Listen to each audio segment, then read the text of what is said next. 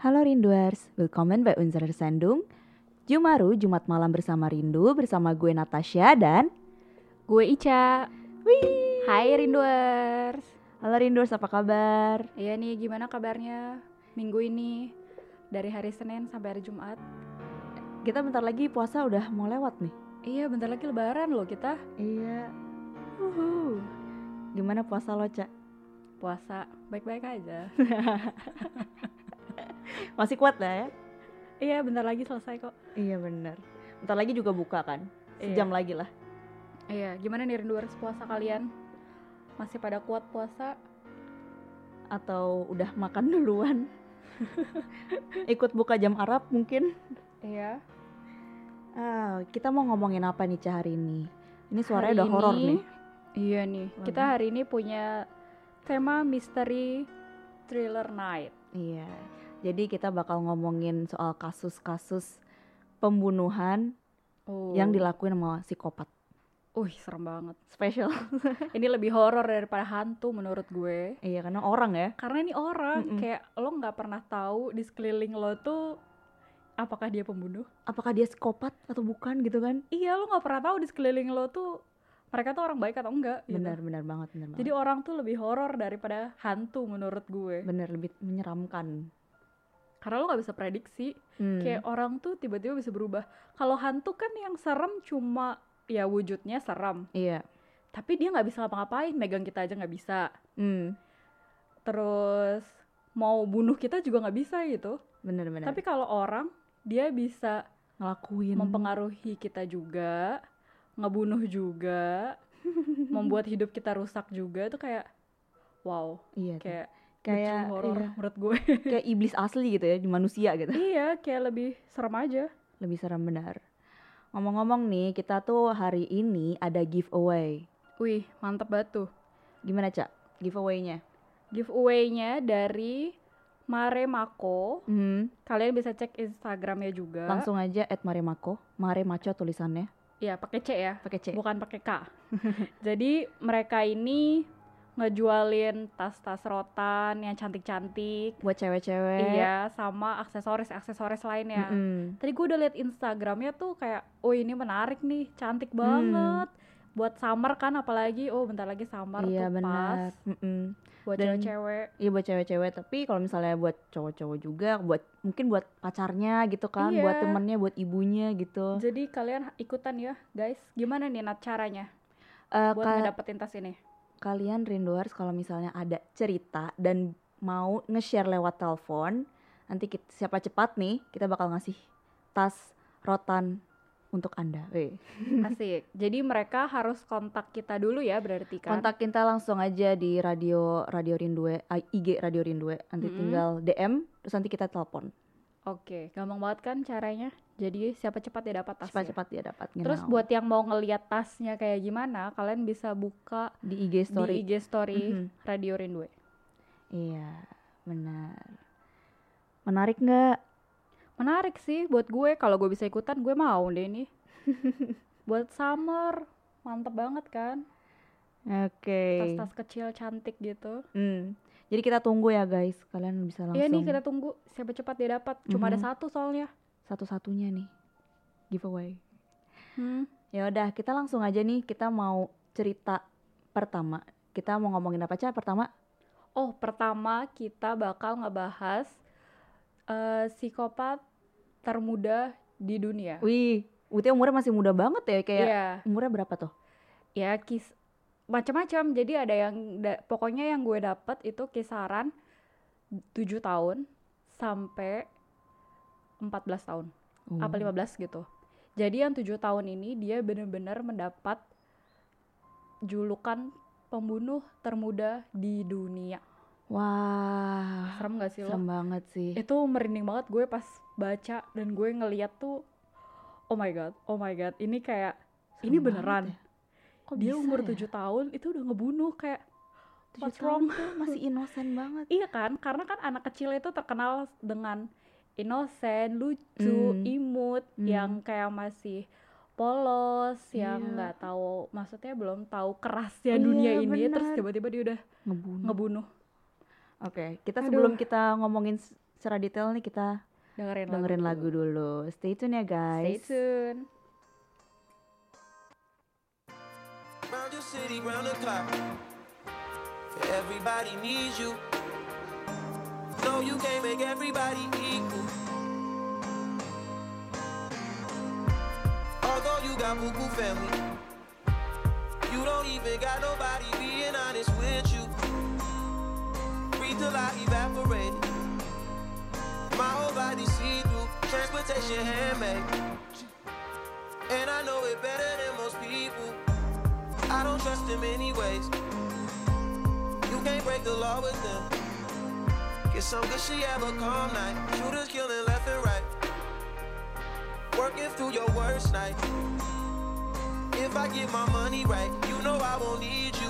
And I tell you, I hope the sack is full up. I'm fucking, no, I'm fucked up. Spend it when I get that. I ain't trying to keep you. Can't keep up a conversation. Can't nobody read you. Why your eyes well up? Did you call me from a seance? You were from my past life. Hope you're doing well, bro. I've been out here head first. Always like the head first. Signal coming in and out. Hope you're doing well, bro. Everybody needs you. Everybody needs you. Ooh, 90 90. This feel like a quaalude. No sleep in my body. Ain't no my body. New beginnings.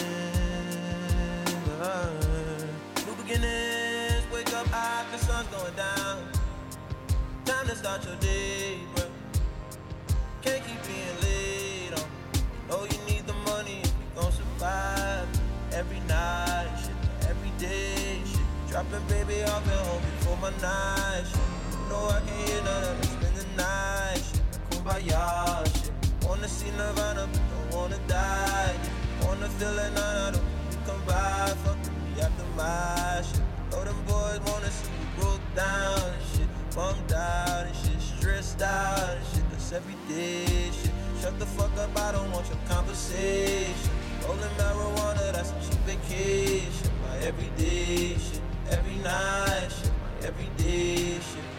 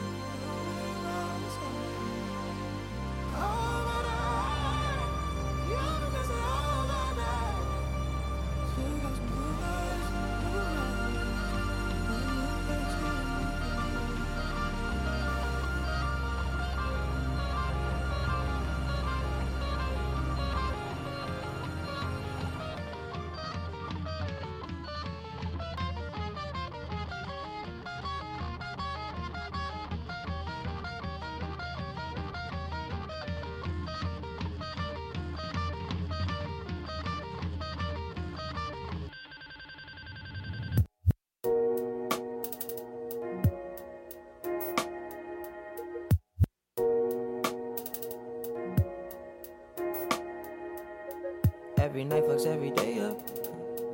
Every day patches the night up. On God, you should match it, it's that KO. No white lighters till I fuck my 28th up. 1998, my family had the Acura. Oh, the legend. Kept at least six discs and a changer. Back when Boswell and Percy had it active. Couple bishops in the city building mansions. Oh, the Reverend. Preaching self-made millionaire status. When we could only eat at Shoney's on occasion. After Trina hit, I had to transfer campus. Your apartment I didn't use since where I waited. Staying with you when I didn't have a address. Fucking on you when I didn't own a mattress. Working on the way to make it out of Texas. Every night. Baby up at home before my night.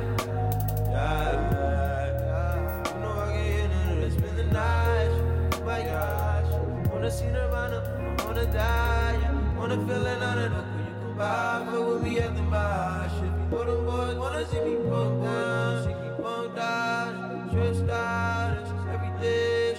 Shut the fuck up, I don't want your conversation. Rolling marijuana, that's a vacation.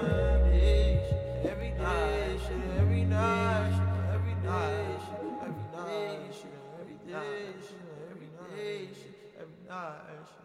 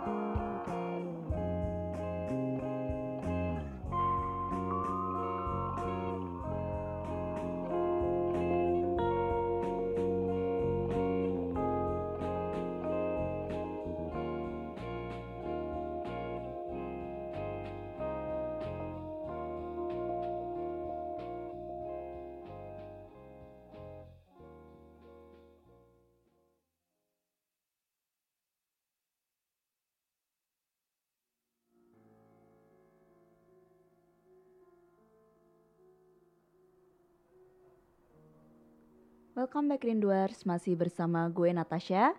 Dan gue Ica.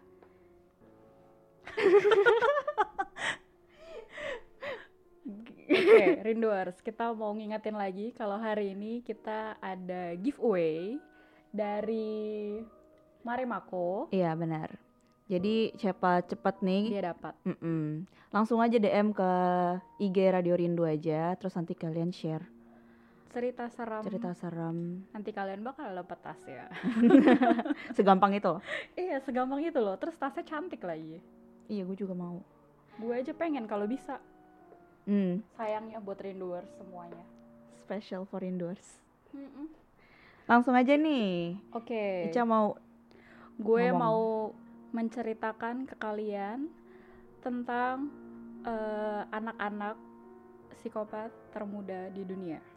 Oh ya ngomong-ngomong nih, kita tuh ngomongin soal ini sebelumnya kita tahu soal ini tuh gara-gara youtuber favorit kita. Iya, youtuber favorit kita berdua. Kita berdua ya. Yang satu namanya Nancy Judge, Iya, yang satu lagi Korea Roommate. iya benar. Nancy Judge ini orang Indo, yang satunya lagi orang Korea. Orang Korea yang tinggal di eh bukan yang gede di Indonesia juga Gede di sih. Indonesia juga. Hmm. Terus kita terinspirasi dari mereka berdua. Ya udah, minggu ini kita bikin tema horor yang kayak mereka. iya, eh, eh. kasus seram. Langsung aja. kasus seram. Oke, yang pertama ada Joshua Phillips. Dia berumur 14 tahun. Eh, jadi pada tanggal 3 November 1998, Maddie Clifton yang berumur 8 tahun sekitar jam 5 sore setelah main dari luar tidak pulang ke rumah dan dinyatakan hilang. Para polisi ingin menghentikan pencarian, namun para sukarelawan yang berjumlah 400 dan banyak komunitas yang meminta polisi untuk bertahan. Ada imbalan 50.000 dolar untuk siapa pun yang bisa menemukan Medi. Salah satu relawan ini bernama Joshua Phillips. Pencarian ini berhenti setelah satu minggu Medi menghilang. Setelah ibunya Joshua masuk ke kamarnya dan menemukan kebocoran dari kasur airnya. Berarti di, si anak ini tuh tinggal, eh dia tidur dengan kasur air. Terus ibunya mau bersihin kamarnya, ngeliat kok becek di lantai. Hmm. Dan ada bau-bau yang aneh gitu di kamarnya. Hmm. Udah nyembunyiin mayatnya di Dan saat ibunya memeriksa, dia mengangkat kasurnya. Ia menemukan tubuh Medi yang tidak bernyawa di dasar kasur air tersebut. Sang ibu pun langsung lari keluar rumah dan melaporkan hal ini kepada polisi. Jadi anak itu sebagai sukala- sukarelawan mencari Medi berkeliling-keliling kota, tapi Padahal dia yang dia ngebunuh. dan nyimpennya di di bawah Kamar- kasur di kamarnya, sendiri. kamarnya sendiri gitu.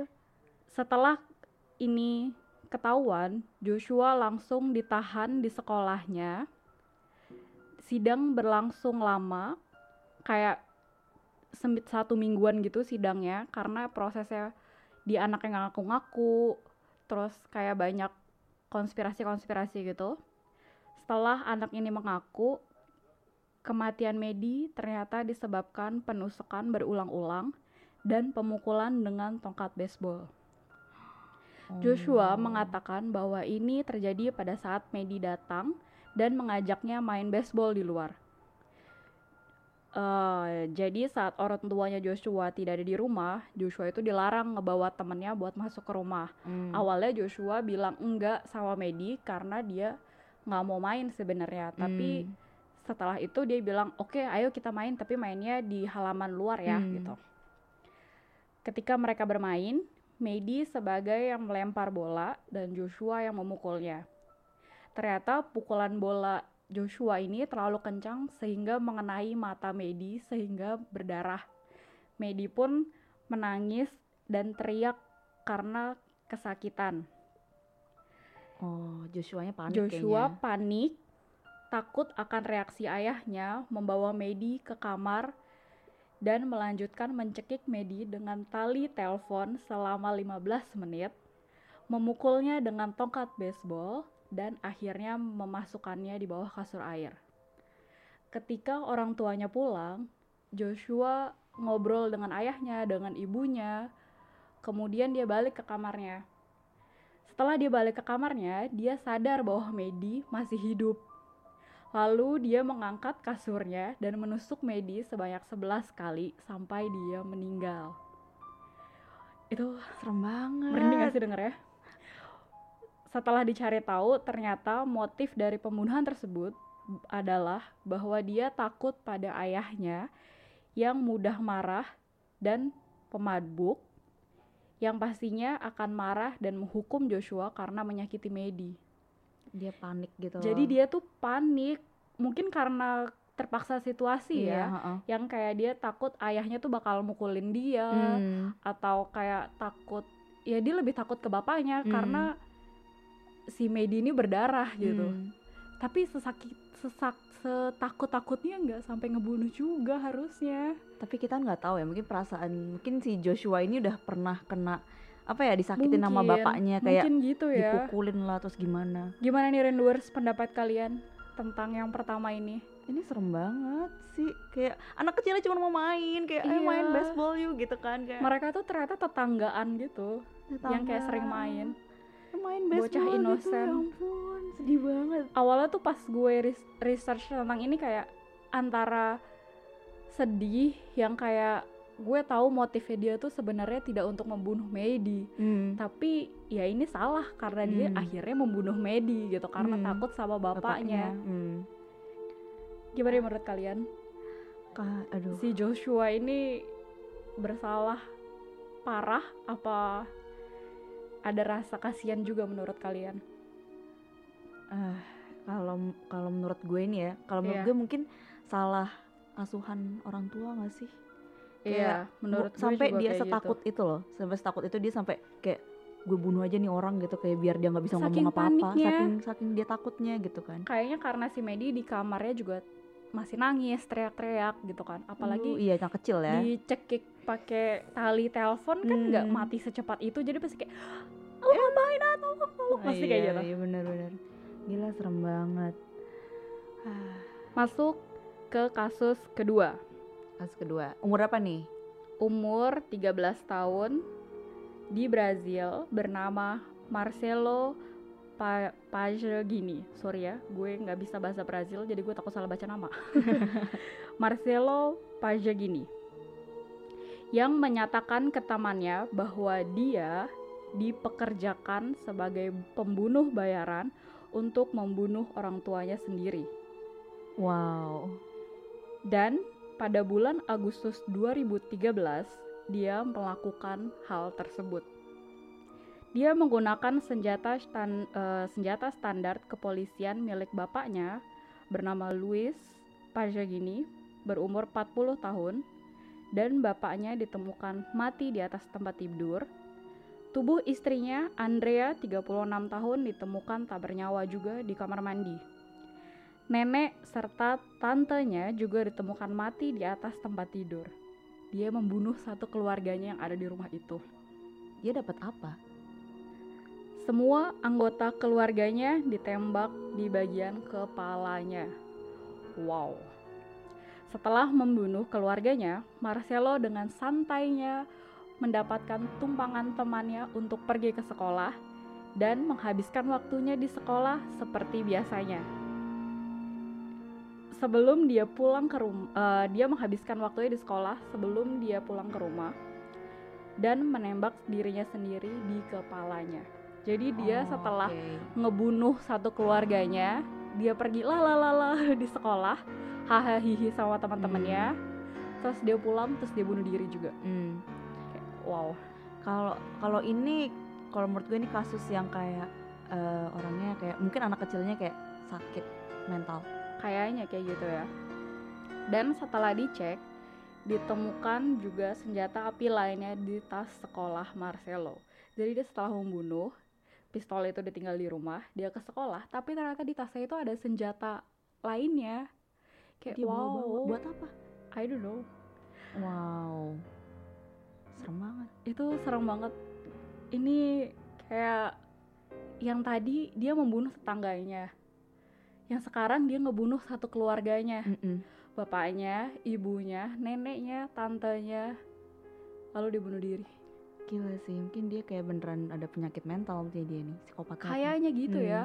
Soalnya dia kayak baru um- ya ini semua anak-anak pada umur belasan tahun iya tuh kayak wow, kok lo bisa ada kepikiran untuk ngebunuh keluarga lo sendiri? iya bener serem banget deh terus Iya. kayak gue tuh sebenarnya kemarin tuh juga jadi tahu kenapa uh, anak-anak kecil kayak mau ngebunuh orang gitu kan itu tuh kalau nggak kondisinya dia kondisi Kayak dari bawaan mentalnya nggak beres gitu ya. pertama bawaan mental kan Ha-ha. penyakit ya terus Iya. kondisinya dia sama uh, kayak orang tuanya yang didiknya nggak bener gitu Iya, gue juga baca kayak anak-anak itu bisa menjadi depresi yang seperti ini karena lingkungannya dia yang nggak beres. Mungkin mereka mel- sering melihat orang tuanya berantem atau iya, mereka sering benar. menonton film-film sadis, horor yang melakukan pembunuhan, perang segala macam Hmm, kayak gitu. oh iya sih Jadi guys, kalau kalian punya adik-adik yang masih kecil atau keponakan atau apa, tolong dikasih tahu orang tuanya untuk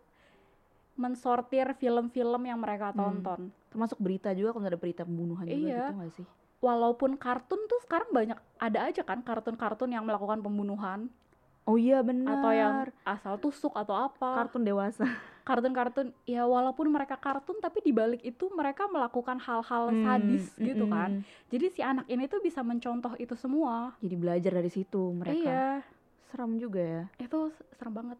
oke Eh, Nanti gue akan lanjutin Iya, kisah-kisah yang lainnya setelah kita dengarkan lagu lagu berikut ini.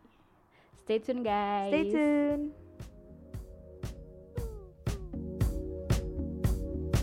Casio. Playing on my heart just like a Casio. Breaking it apart so you can let it go. Oh, wait another year, that's not original. I'll send a call, alright, let's go now.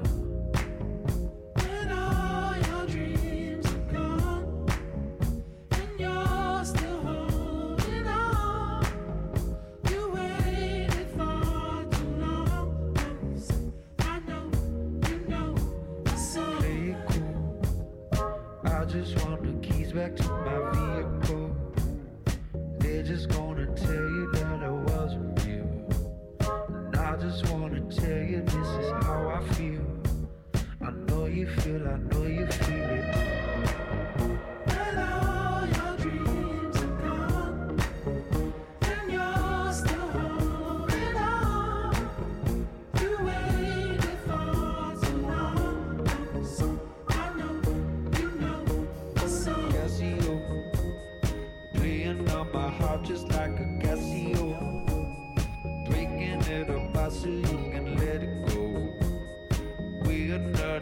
us now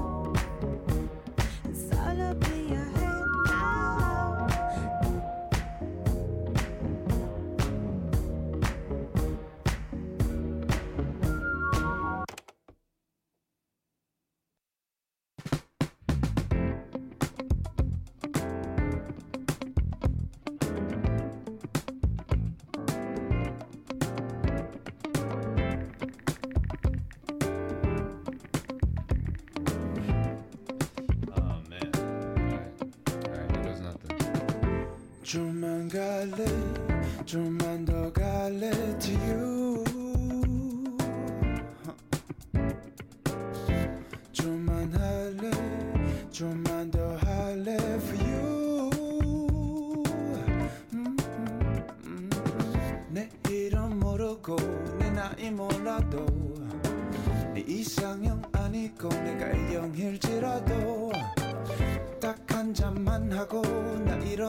일어날게요 아세라. 딱한 잔만 하고 나 일어날게요. 안 좋을 게 뭐야. 어차피 넌 날 몰라. 이 밤이 지나면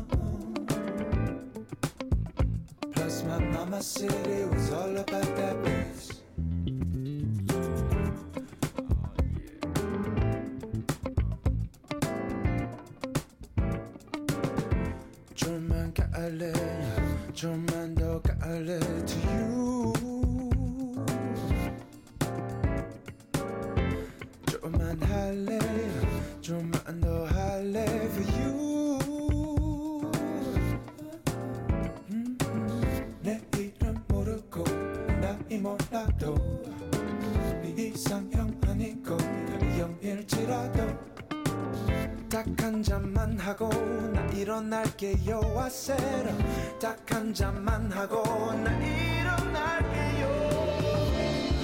안 좋을 게 뭐야? 어차피 넌 날 몰라. 이 밤이 지나면 날 모른 척해도 좋아. 조금만 다가와봐. 마음을 열어봐봐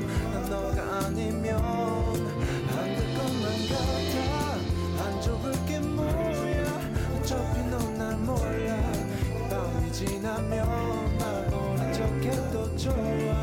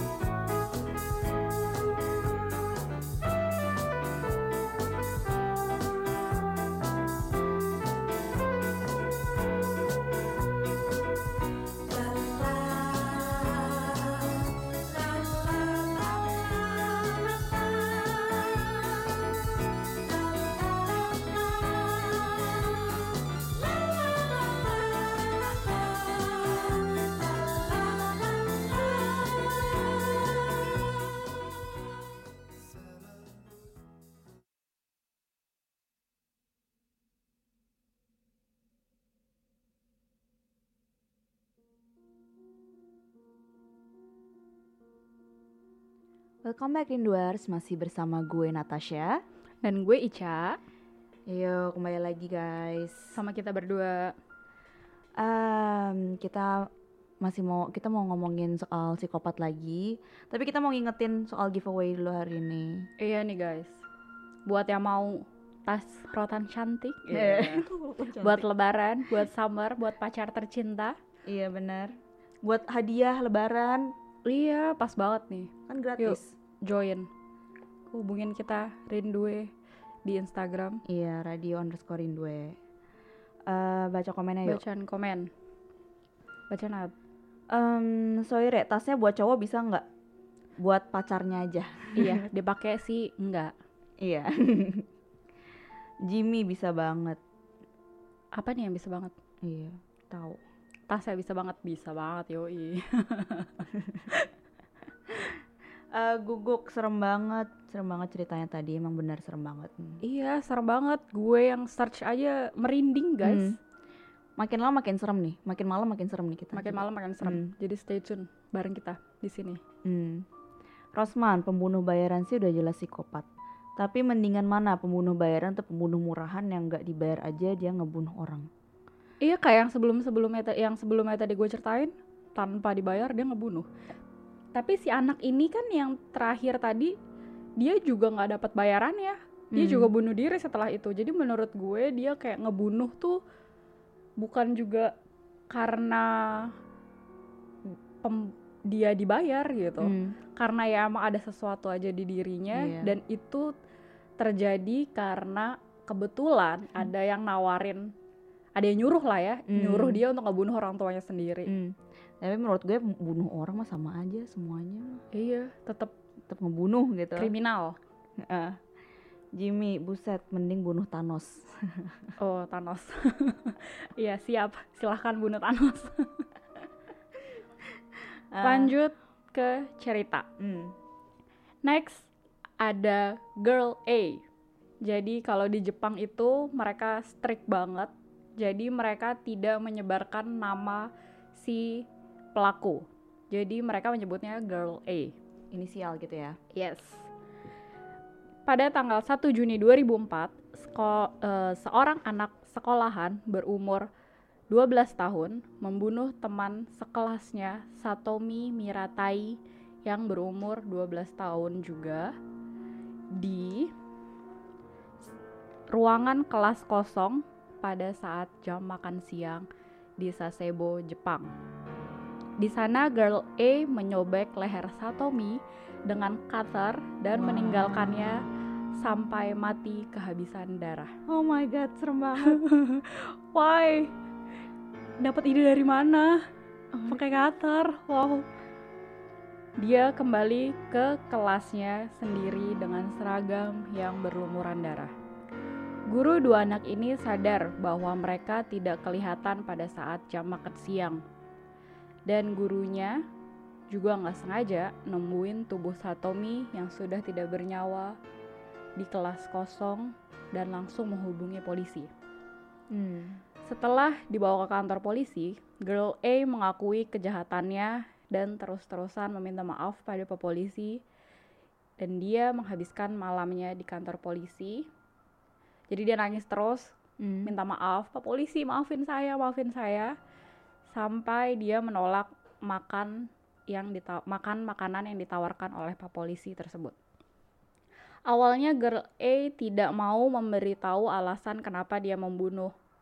Tapi setelah ditanyain terus, diinvestigasi, dia mengakui bahwa mereka berdua bertengkar karena Satomi meninggalkan pesan yang gak enak tentang berat badannya girl A Oh, di oke. internet.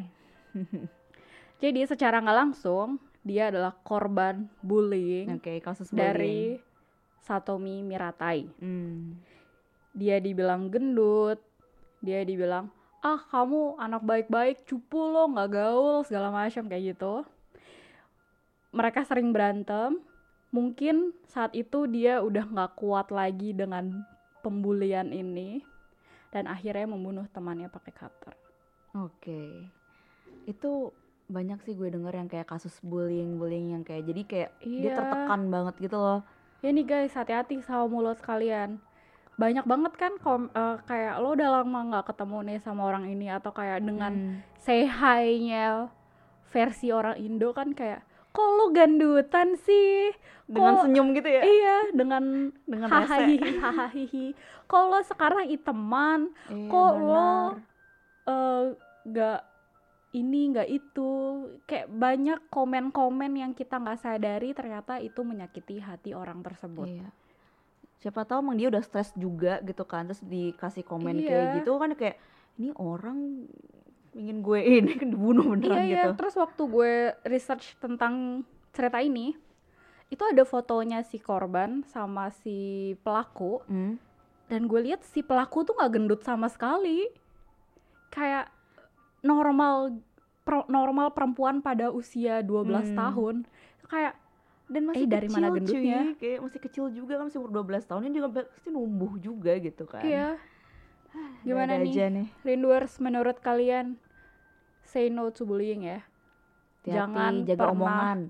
Iya, ja- walaupun itu even hal-hal kecil aja kayak kok Mm-mm. gendutan sih, Mm. diet dong apa segala macam itu benar-benar menyakiti hati orang. Kita nggak tahu hati dia itu gimana kan. Iya, Kita kan nggak bisa banget. ngebaca hati orang gitu. Hmm. Bisa jadi dia di luarnya santai, hahaha, hahaha, apaan sih biasa aja. Siapa tahu di dalam hatinya dia kesel, Dia, dia, stres marah. juga sama berat badannya gitu iya, kan. terus dia udah stres mungkin juga dengan masalah-masalah Sebelum-sebelumnya, lainnya oh, segala macam. Hmm.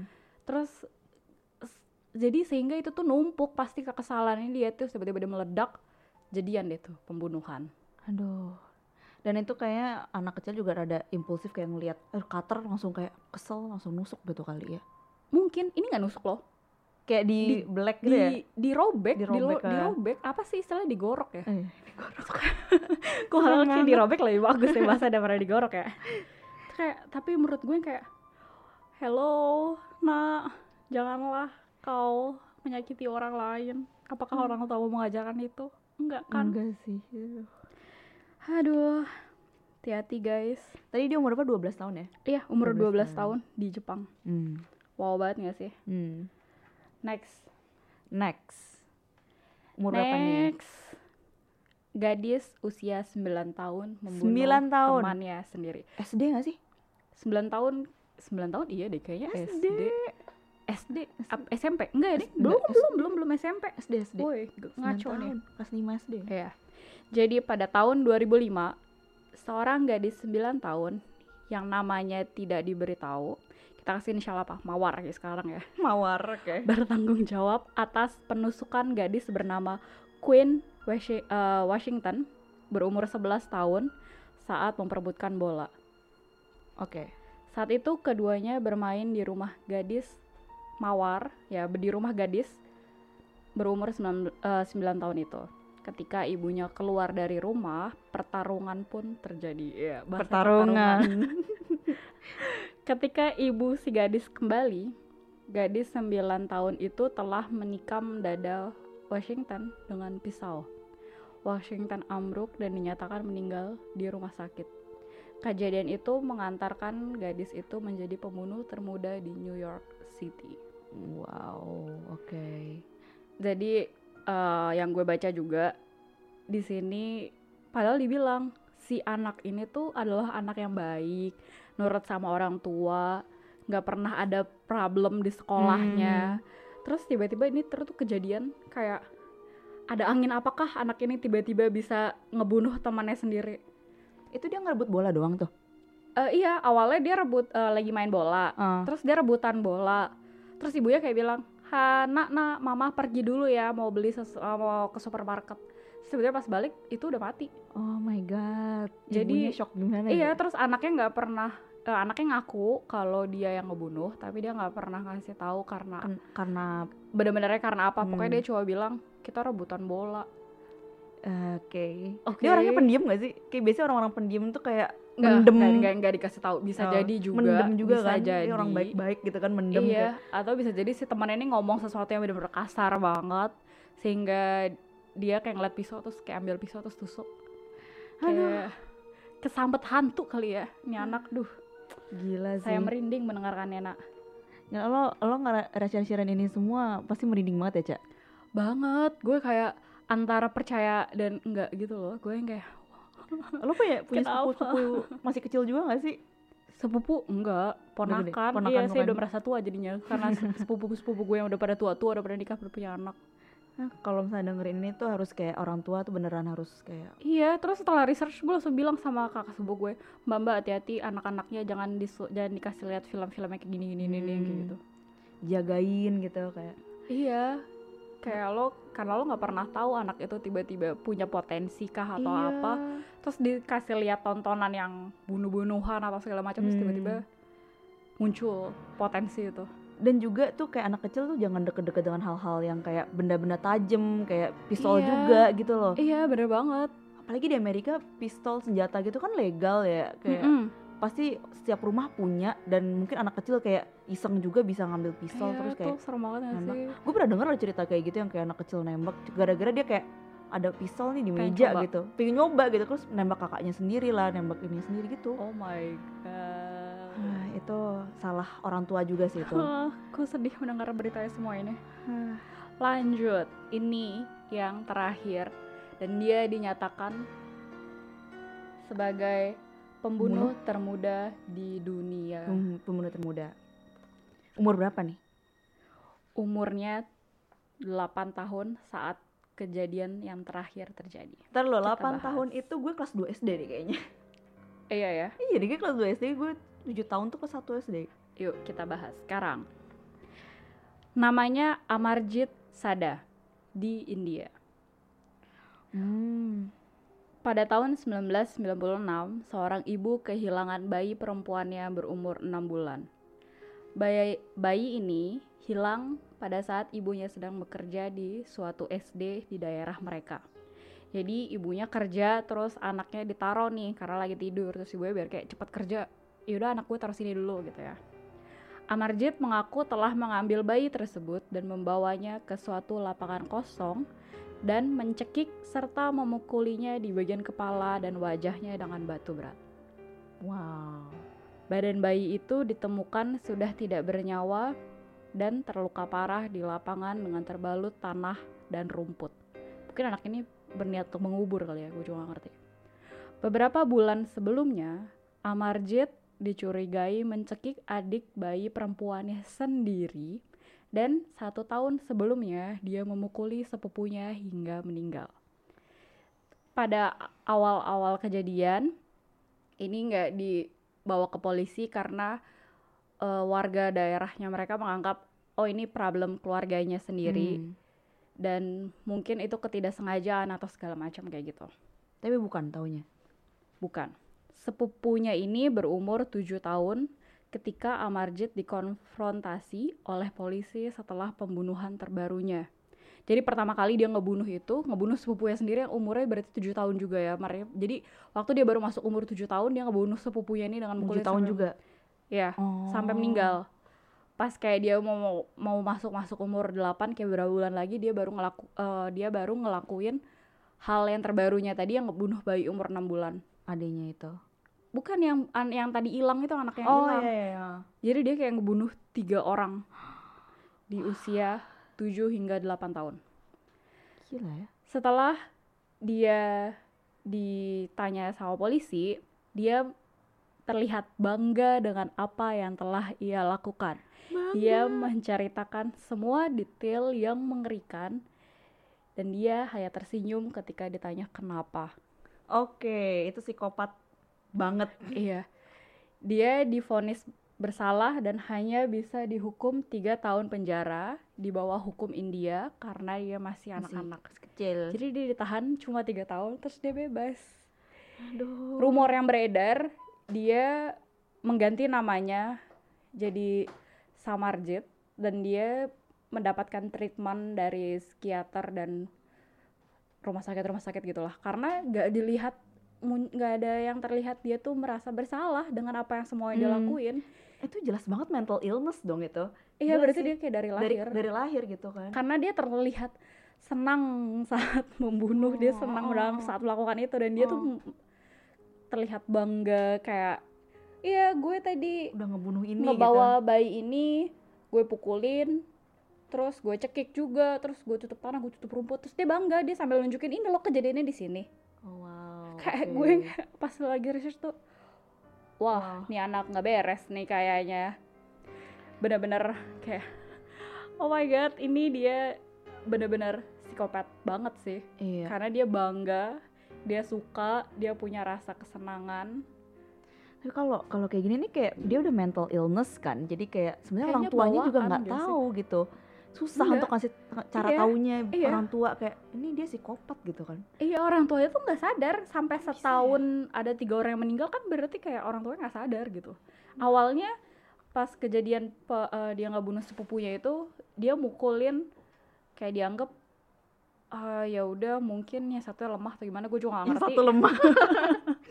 karena nggak dibahas secara lebih lanjut ya pokoknya dibilang warga hanya menganggap itu adalah masalah keluarga mereka Hmm. yang kedua dia mencekik adanya sendiri itu juga gue juga gak ngerti kenapa nggak dibawa ke polisi mungkin orang tuanya kasihan apa gimana kayak ini aduh ini Terus masih kecil yang gitu terakhir kan. ini karena me- melibatkan tetangganya anak orang lain kan sebagai ibu nggak terima ya anaknya dibunuh kayak gitu dia Iya. lapor ke polisi terus dilihat ternyata ini pembunuhan Ya itu sih gimana ya kalau misalnya kalau anak kecil bunuh itu kan emang kalau dihukum juga kan emang nggak lama gitu kan. Maksudnya di penjara nggak lama. iya terus kalau cuma di dalam penjara tuh anak mana ngerti sih Iya.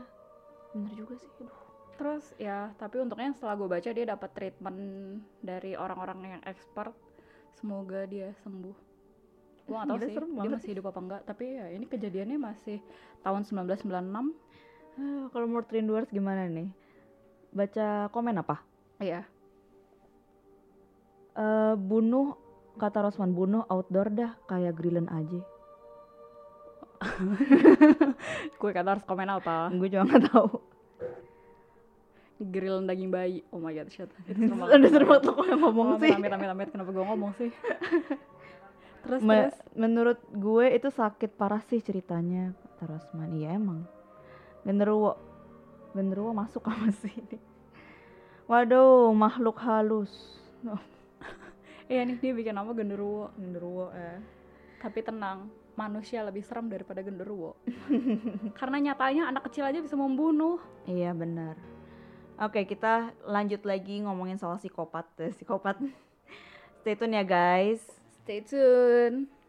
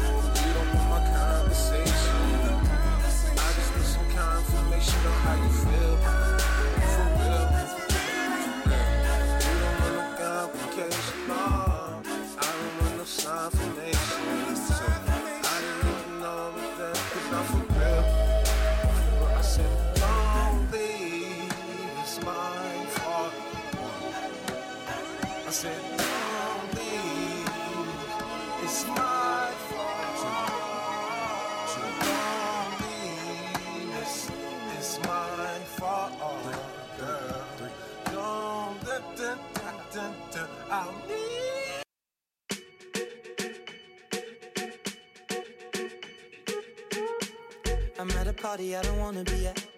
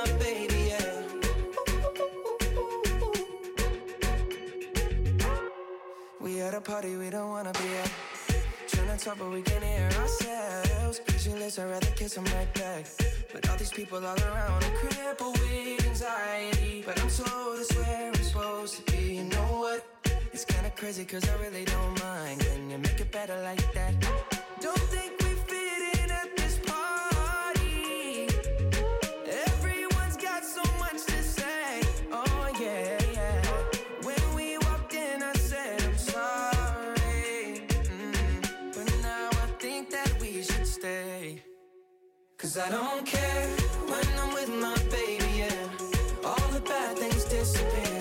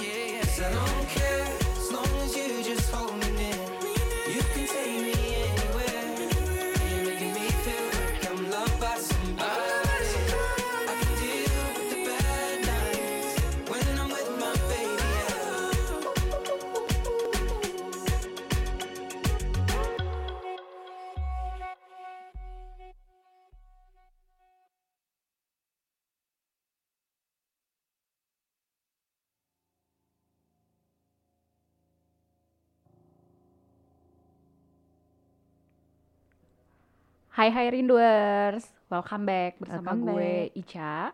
Dan Natasha. Masih kita mau ngomongin soal psikopat ya. Mm-mm. Tunggu dulu nih, kita bahas lagi.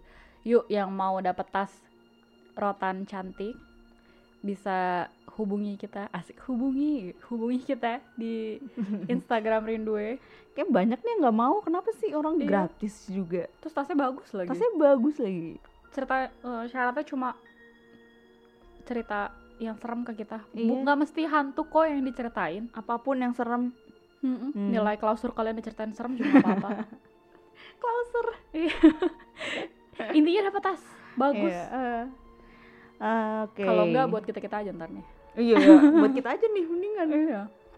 Kita tuker-tukeran aja apa? iya, tuker-tukeran loh. Ditunggu ya guys. Yuk, Hmm. lanjut Nat. Lanjut. Tadi kan kita udah membahas soal psikopat tercilik ya, terus psikopat cilik. Iya. psikopat muda gitu kan. Sekarang nih gue mau ngebahas soal eh, kasus pembunuh berantai yang dilakuin oleh psikopat juga di Korea. Jadi ini eh, kalau kalian pernah denger, eh bukan denger sih, kalian pernah nonton drama Korea Signal atau eh, Tunnel, Hmm. ini based dari kasus Oh, ini. gue tahu tuh drama itu. Hits banget tuh. Hits itu. banget Signal. Itu benar-benar harus ditonton sih. Favorit gue Recommended juga. Recommended. dari kita. Terus juga ada dari filmnya juga Me- Memories of Murders sama Confession of Murders. Itu gue nonton film Memories of Murders tuh dua Hmm. kali. Hmm. Itu tuh bener-bener bikin gue merinding banget. Karena itu bagus banget ceritanya dan kayak kasusnya tuh juga masih terbuka. Jadi mestinya nggak nggak diketahui siapa Oke, pembunuhnya. weekend gue akan nonton. Harus nonton. Ini gue langsung aja ceritanya nih. Mm-mm. Jadi eh, pembunuhan berantai ini terjadi tahun 1986 sampai Mhm. 1991 di Hwasong. Hwasong Oke. itu di Hwasong ya daerah Hwasong Korea lah ya. Mm-mm. Ini belum dapat dipecahkan siapa bunuhnya sampai sekarang. Dan semua korban dari jangka waktu 86 sampai 91 tuh itu 5 tahun ya. Iya. Itu ada 10 korban dan semuanya cewek dari umur 14 tahun sampai 71 tahun. Oh my god. Iya. Hmm. Dan setiap korban itu dibunuh dengan dicekek pakai bajunya sendiri atau dililit pakai bajunya sendiri gitu loh. Jadi korbannya ditelanjangin, terus bajunya dipakai buat mencekik korbannya. Salah satu pakaiannya gitu buat di buat mencekek Wow. lehernya gitu. Oke, langsung aja nih. Eh, sebenarnya ada 10 kan, ada 10 o- 10 orang dan Hmm. gue bakal ngebahas paling eh, 5 kasus Oke. kayak si Ica tadi. Yang pertama, tanggal 15 September 1986, nenek umur 71 tahun itu eh, meninggal tapi ditemukannya itu baru lima hari kemudian Iya. di lahan pertanian dekat rumah anaknya. Mm-mm. Tidak mengenakan pakaian bawahnya, tapi nggak ada bukti pemerkosaan dan emang pakaian bawahnya itu buat ngecekek lehernya gitu. Oke. Uangnya juga dicuri. Jadi awalnya itu dikiranya kayak ini pem- Pencurian Hmm, gitu ya. pencurian dan pembunuhan biasa di desa Hmm. Wasong gitu kayak hmm, oke pembunuhan biasa gitu. Tapi eh 20 Oktober 1986 itu satu bulan kemudian Mm-mm. kejadian lagi. Itu cewek umur 25 tahun. Oke. 25 tahun. Nah, ini serem juga sih. Jadi kayak kayak ini cewek itu abis ketemuan sama cowoknya atau temen cowoknya dan dia itu di eh jadi dia tuh sempat hilang antara dia dari turun halte eh, mau ke halte bisnya gitu loh. Udah sampai di dekat rumahnya baru turun apa baru mau pulang naik bus? Jadi dia tuh udah udah ketemuan kan sama cowoknya terus Mm-mm. kayak udah mau balik. Mm-mm. Cowoknya nih nganterin sampai halte bus. nggak sampai luar desanya lah kayak Oke. luar desanya terus jalan dikit mau ke halte bis. Oh jadi dia dari desa si cowok mau Ah, pulang ke Ke de- desanya dia ah, gitu ya? benar, mau Oke. naik bis. Mm-mm. Dari kan sosnya deket ya, Iya. nggak jauh gitu. Mm-mm. Tapi dia hilang di situ sebelum nyampe halte bisnya itu. Wow. Mhm. Secepat itu. Iya, tapi diketemuinnya itu baru empat bulan kemudian. Oh my god lama banget. Lama banget. Dan ditemukannya sama. Pakaian bawahnya udah dilepas dan pakaian dalamnya itu digigit ke cewek ini dan dipakein kepalanya terus ya pakaian bawahnya juga dicekek pakai Digigit tuh maksudnya disumpel gitu iya ya, dimasukin- gitu heeh. Itu pakaian dalamnya. pakaian dalam ceweknya Terus kayak dia pakai celana, celananya dibuat mencekik. Mm-mm. Wow, berarti bisa dibilang dia memberikan ciri-ciri ini gue yang ngebunuh tuh dengan itu ya. Mm-mm. Kayak ngasih tanda dengan kejadian yang selalu sama, pakaian bawahnya dilepas iya buat benar mencekik lehernya. psikopat banget gak sih Eh, serem banget. serem serem serem banget sih Di desa Eh, yang sama lagi. di desa yang sama Hmm, lanjut ya Mm-mm. ke kasus yang ketiga ini 12 Desember 1986 jadi Oke. dalam jangka waktu September Oktober Desember Hmm. 12 Desember ini juga istri berumur 25 tahun dia itu hilang juga pas jalan dari halte bis ke rumahnya halte bis ke rumahnya itu dan nggak jauh gitu loh Oke. dan kayaknya nih kayak si pelakunya ini nih Udah Kayak- mengincar. ngincernya tuh di daerah bi- apa sih deket-deket halte, Halte-halte bis, bis. gitu loh. serem juga sih Eh dan Ini kejadiannya malam-malam ya. Berarti kayak pasti udah kayak lewat tengah malam atau tengah malam Hmm. karena bisa sesepi itu dan segampang itu dia Iya. membawa cewek ini gitu. mm, Oke, lanjut. sama juga ini pakaian bawahnya udah dilepas terus kayak dicekek dengan gitu jadi kayak emang setiap setiap pembunuhan tuh selalu sama kayak ciri-cirinya gitu loh Hmm. tapi kayak mulai kasus keempat tuh mulai kayak lebih serem lagi eh caranya dia ngebunuh ceweknya gitu Oke. eh eh, ini dua hari kemudian nih 14 Desember umur 21 tahun Dua hari kemudian setelah kejadian si cewek iya seorang istri tadi. Ah, dua hari Oh kemudian God. umur 21 tahun cewek ini dianterin sama cowoknya sampai dia naik bis Mm-mm. tapi dia hilang pas turun di halte bis dekat rumahnya dan kasusnya sama. Kayak ditemukannya tuh kayak gitu juga. Terus apa yang bikin jadi lebih serem? jadi eh, sebenarnya ada kayak detail-detail yang gue nggak masukin sini. Kayak detail-detail yang kayak sexual things yang dilakuin sama cowok ini gitu.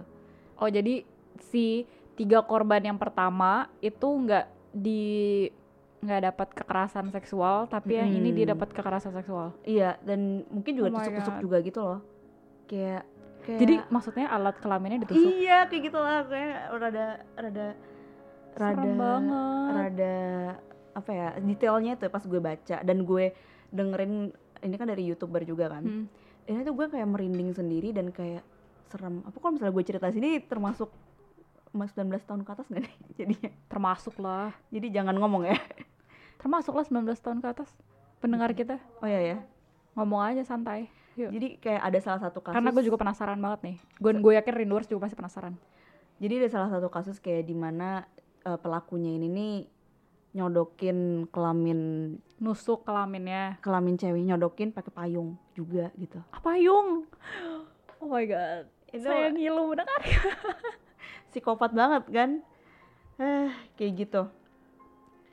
Dan eh sebenarnya sampai kasus kelima ini nih Mm-mm. udah ditemukan kayak rambut darah si pelaku gitu loh. Jadi kayak Mm-mm. sebenarnya kalau zaman sekarang itu bisa ngetahuin DNA DNA-nya Iya, dia iya. gitu loh Berarti kayak kalau tahun sekarang-sekarang nih udah ketahuan lah hmm, ya. udah ketahuan gitu. Tapi ya balik lagi ini tahun 1986 Tahun 86 sampai 1991. Jadi kayak belum zaman bisa saat ya waktu itu kan belum secanggih sekarang ya guys. Jadi Hmm. di mak ya kepolisian juga belum canggih, semua alat-alatnya belum Hmm, canggih. benar, benar. Jadi jadi nggak bisa ditemukan gitu. walaupun buktinya udah ada, Hmm. gue gregetan dengernya. Sampai nih gue yang paling eh, ngeri itu pas dia si pelaku ini ngebunuh anak kecil Mm-mm. kayak masih sekolah kayak umur berapa ya 10-12 tahunan gitu di daerah gunung gitu ini gue nggak nulis di sini itu dia itu ah iya ah, jadi kayak dia tuh bawa apa sih kayak nusukin Jadi dia bawa si anak ini dari rumahnya ke belak ke bukit dek daerah benar, ke bukit situ. daerah situ. Eh, jadi gue tahu nih ceritanya deh. Nah, dari Dia youtuber pergi main sama teman-temannya, tapi pada saat jam makan malam dia nggak pulang. Orang tuanya tuh nyariin, dilaporin ke polisi. Tapi mereka juga mikir, ini kan desa sekecil gini kayak nggak mungkin hilang gitu. Iya, Cari, dicari, dicari, tapi nggak ketemu-temu sampai kayak berapa hari kemudian gitu, dia temuin anak di hutan di bukit bu- di bukit deket desa itu di juga. Hwasong itu? Dalam gue lupa tapi gue agak lupa itu udah terkubur atau enggak tapi yang jelas Gak tahu sih kayaknya belum sih. Tapi kayaknya cuma ditaruh gitu aja ya? Taruh gitu aja deh. Tapi yang dilaku, dilakuinnya itu tuh kayak dia tuh kan suka gituin uh, alat kelamin Heeh. cewek-ceweknya kan. Itu pakai alat-alat yang dipunyain sama anak kecilnya. Kayak kayak oh iya benar. garpu yang buat makan uh, apa sih buat makan dia makan siang gitu iya pakai iya itu. benar-benar. Terus Ah, uh, bahkan apa sih kayak cutter kecil yang di tempat pensilnya juga dipakai buat nusukin kayak gitu psikopatnya iya, itu iya iya iya iya serem banget. Gue inget gue inget Mm-mm. cerita ini yang kayak semua warga situ kayak udah biasa pergi ke bukit itu karena sedekat itu sama Hmm. desanya dan kayak anak kecil yang pergi mah aku mau main ke bukit ini. Itu udah biasa banget. Iya benar mereka udah hafal jalan ya apa segala macam tiba-tiba tapi setelah anak itu sore-sore tuh nggak pulang sampai besok paginya barulah dicari ternyata Dan- diketemuin. mm, bener. Itu aduh serem banget sih kayak merinding sendiri. Kasihan sih orang-orang di desanya kayak di iya gue yakin Teror. tuh cewek-cewek pasti nggak bakalan keluar rumah kalau udah malam-malam Mm-mm. pasti kayak gue kalau jadi ibunya atau gue jadi anak-anaknya pasti kayak jangan keluar rumah di atas jam 6 sore iya itu udah benar fix banget Hmm. dan eh, sebenarnya juga banyak yang detail-detail yang gue eh, nggak mau ngomongin juga gitu loh karena kan juga berhubungan dengan sexual things juga gitu Mm-mm. tapi kalau kalian pingin tahu nih bisa lihat aja di internet itu namanya Hwasong serial killer itu banyak Mm-mm. banget cer- eh, ber- beritanya ceritanya dan bahkan dari filmnya kalian bisa langsung nonton aja gitu. Iya dari film-film yang tadi udah disebutin sama Natasha Hmm. itu karena base dari ceritain dari cerita saking ini. terkenalnya di Korea. Ya jadi kalian bisa nonton kalau bisa masih nonton. Hmm, penasaran. kalau masih penasaran. Sama korban-korban yang lainnya. Dan ini jadi youtuber favorit kita ya? Iya Ya, Korea, Korea Rumit. Rumit. Nah, kita ngomong kayak gini aja nih, pembunuhan-pembunuhan gitu. iya. Oke, sebelum kita lanjut lagi, kita dengerin lagu dulu. Stay tune Stay guys. tune.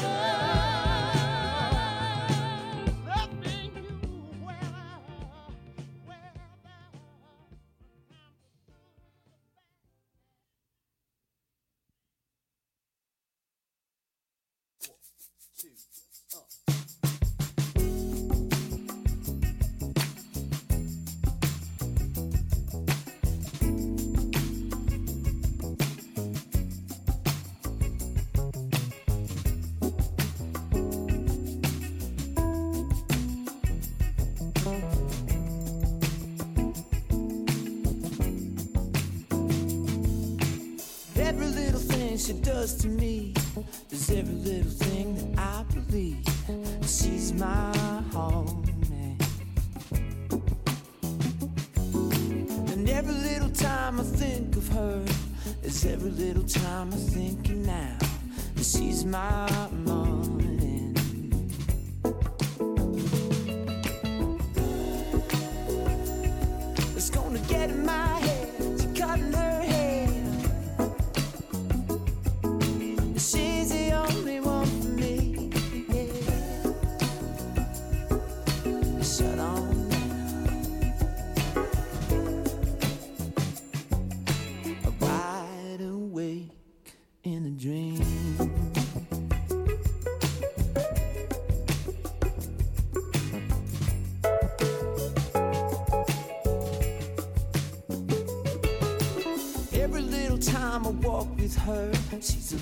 next up.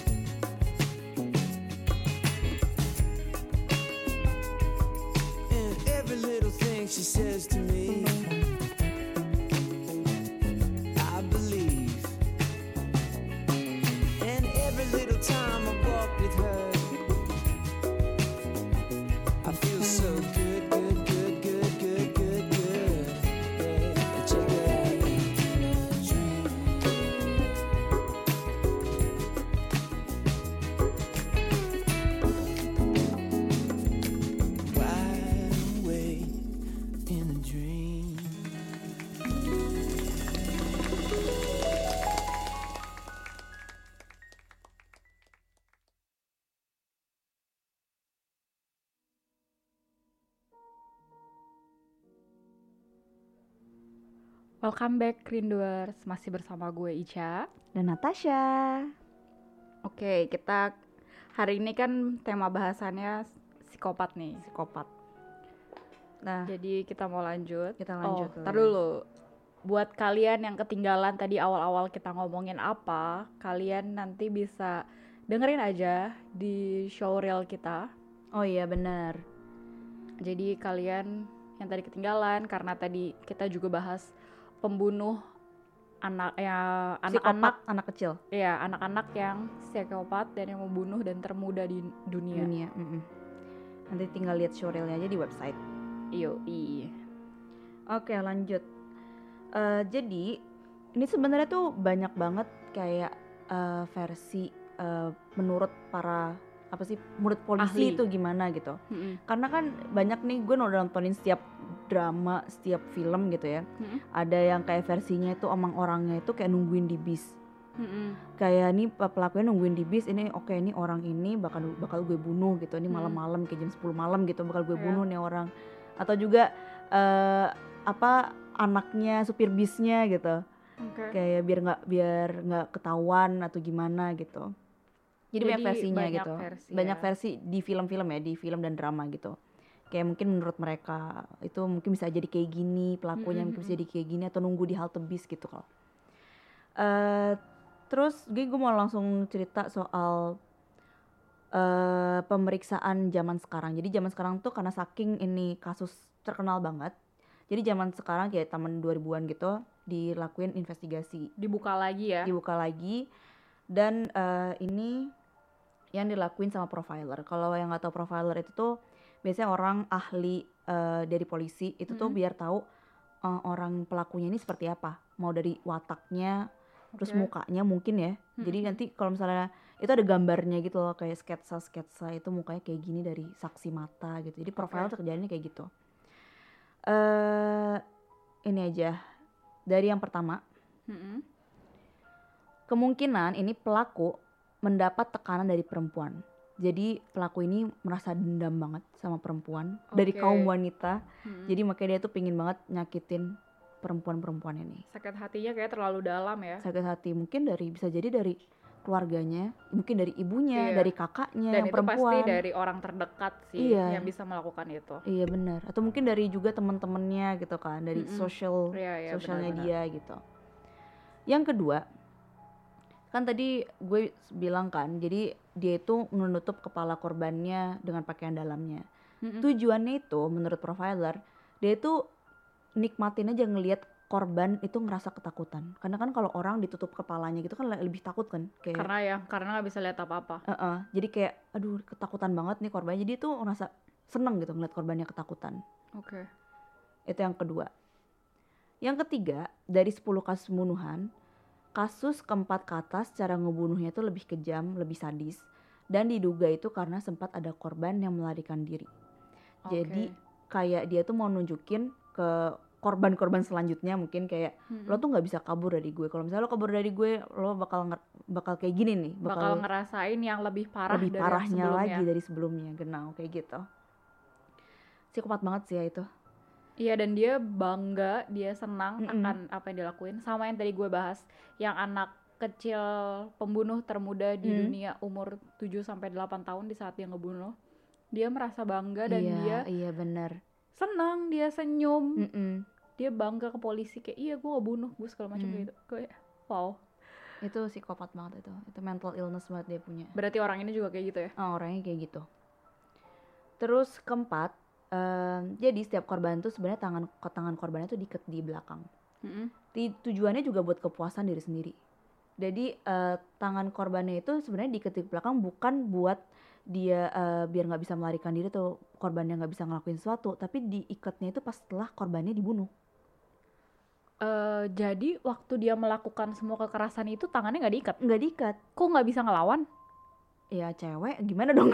Terus cewek juga ini umur tapi kan setidaknya dia kayak mungkin bisa mukul atau apa. maka kan ada yang melarikan diri makanya kan Iya sempat ada sih. yang lariin diri makanya jadi kayak lebih parah lagi di itu lebih sadis lagi itu tujuannya juga diikut ke belakang setelah dibunuh karena emang tujuannya kepuasan diri sendiri aja serem.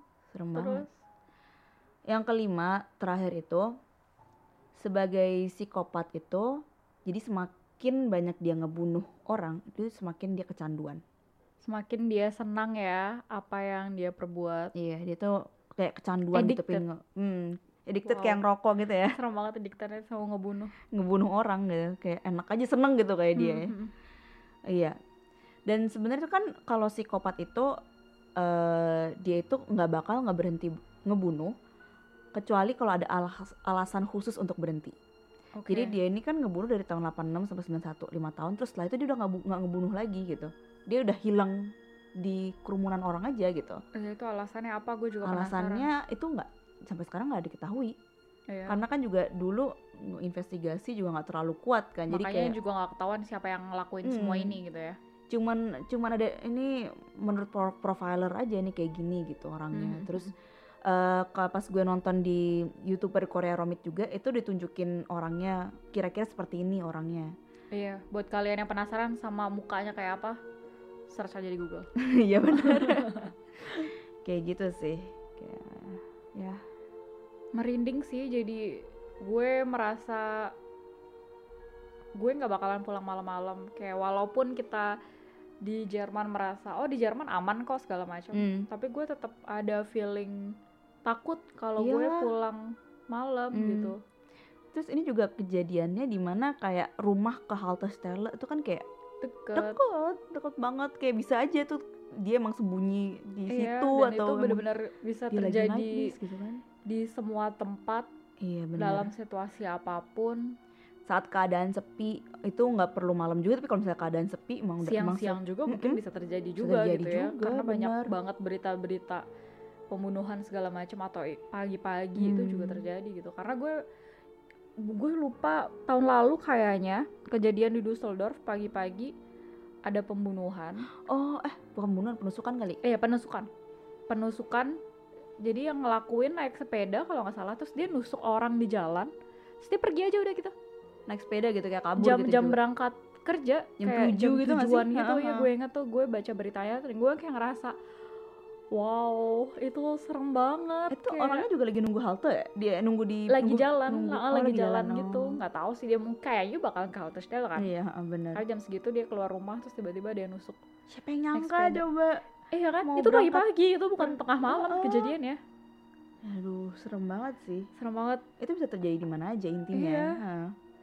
Rinduers gimana nih? Siapa tahu kalian ada yang punya cerita cerita tentang hal semacam ini iya bisa berbagi sama kita Hmm. di sini karena kita juga penasaran sih pasti banyak banget hal-hal kejadian yang kayak gini yang belum kita baca atau kita belum Iya, research belum, juga ki- gitu belum kan. kita tahu gitu Iya, siapa tahu kalian pada tahu nih. Mm-mm. Share dong ke kita. Hmm. Dan kita juga rekomendasi ini sih apa sih youtuber tadi yang kita bilang Nancy Judge juga Mm-mm. tuh kita tuh tahu banyak hal soal kayak konspirasi dan pembunuhan tuh juga dari dia iya, iya bener banget. Kebetulan gue sama Natasha punya satu hobi yang sama. iya Mencari tahu tentang hal-hal horor-horor mistis ini. benar-benar itu serem banget sih Em, kita mau ngomongin soal psikopat satu lagi ya nggak sih Selanjutnya, yoi. psikopatnya ini psikopat terkenal banget karena dia paling ganteng Iya, dia Paling terkenal perfect. banget dan juga ada filmnya kan ada filmnya di Netflix.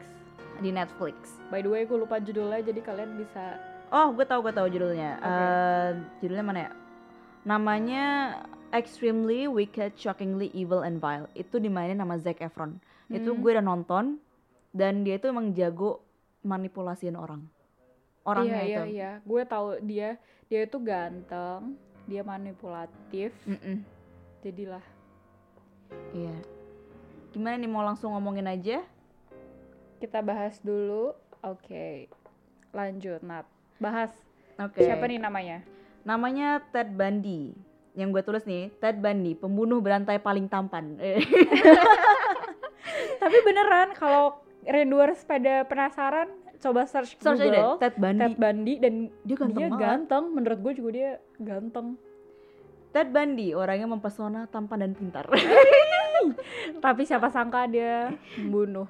iya, dia tuh bener-bener dia tuh punya gelar psikologi. Gelar psikologi dan dia saat itu eh, kuliah jurusan hukum. Kayak dia perfect gitu loh. Iya, kayak pintar, pintar, ganteng. ganteng. Terus dia tuh tinggi. Tapi di balik itu ternyata dia nggak hal nyangka yang ya. mengerikan. Terus dia juga pernah menjadi asisten direktur Komisi Penasihat Penanganan Tindakan Kriminal. Jadi dia juga ngebantuin polisi untuk nangkepin ya kriminal-kriminal gitu. Dan dia juga kerja di Suicide Prevention Hotline. Oke. Se- jadi kalau misalnya ngeliat dari backgroundnya tuh dia tuh emang kayak orangnya tuh kayak kelihatannya baik, perfect, kayak aduh udah pinter gitu. Kayak nggak Mhm. mungkin di seorang cowok ini tuh bisa ngebunuh orang gitu loh. Iya, iya. Dan makanya itu banyak yang kayak fans, banyak fans dia, dia punya fans. Ceritanya langsung aja nih. Eh, Ted Bundy itu Mm-mm. jatuh cinta dan sempat bertunangan sama namanya Stephanie Brooks. Salah Iya. satu teman kelasnya di University of Washington. Tapi entah gimana, Ted ini tuh disakitin hatinya sama si Stephanie ini. Jadi mungkin mulai dari situ dia kasihan. kayak Punya mulai- dendam ya dan sama mungkin perempuan. punya dendam gitu. Jadinya dia mulai ngebunuh ngebunuh gitu.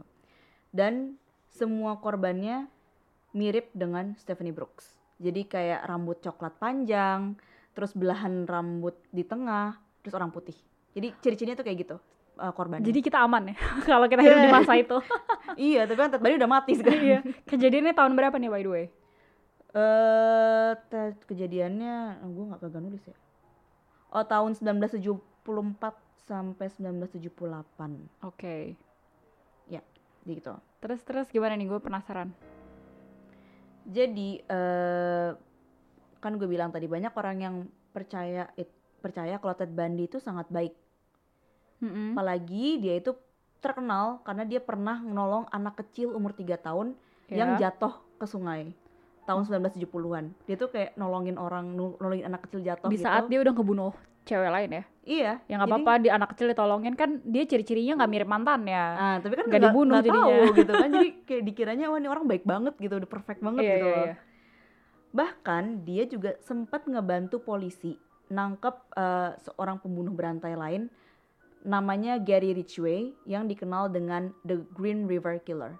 Oh iya ya gue tahu. Itu Tapi itu wow banget dia membantu polisi menangkap serial killer lain. lainnya.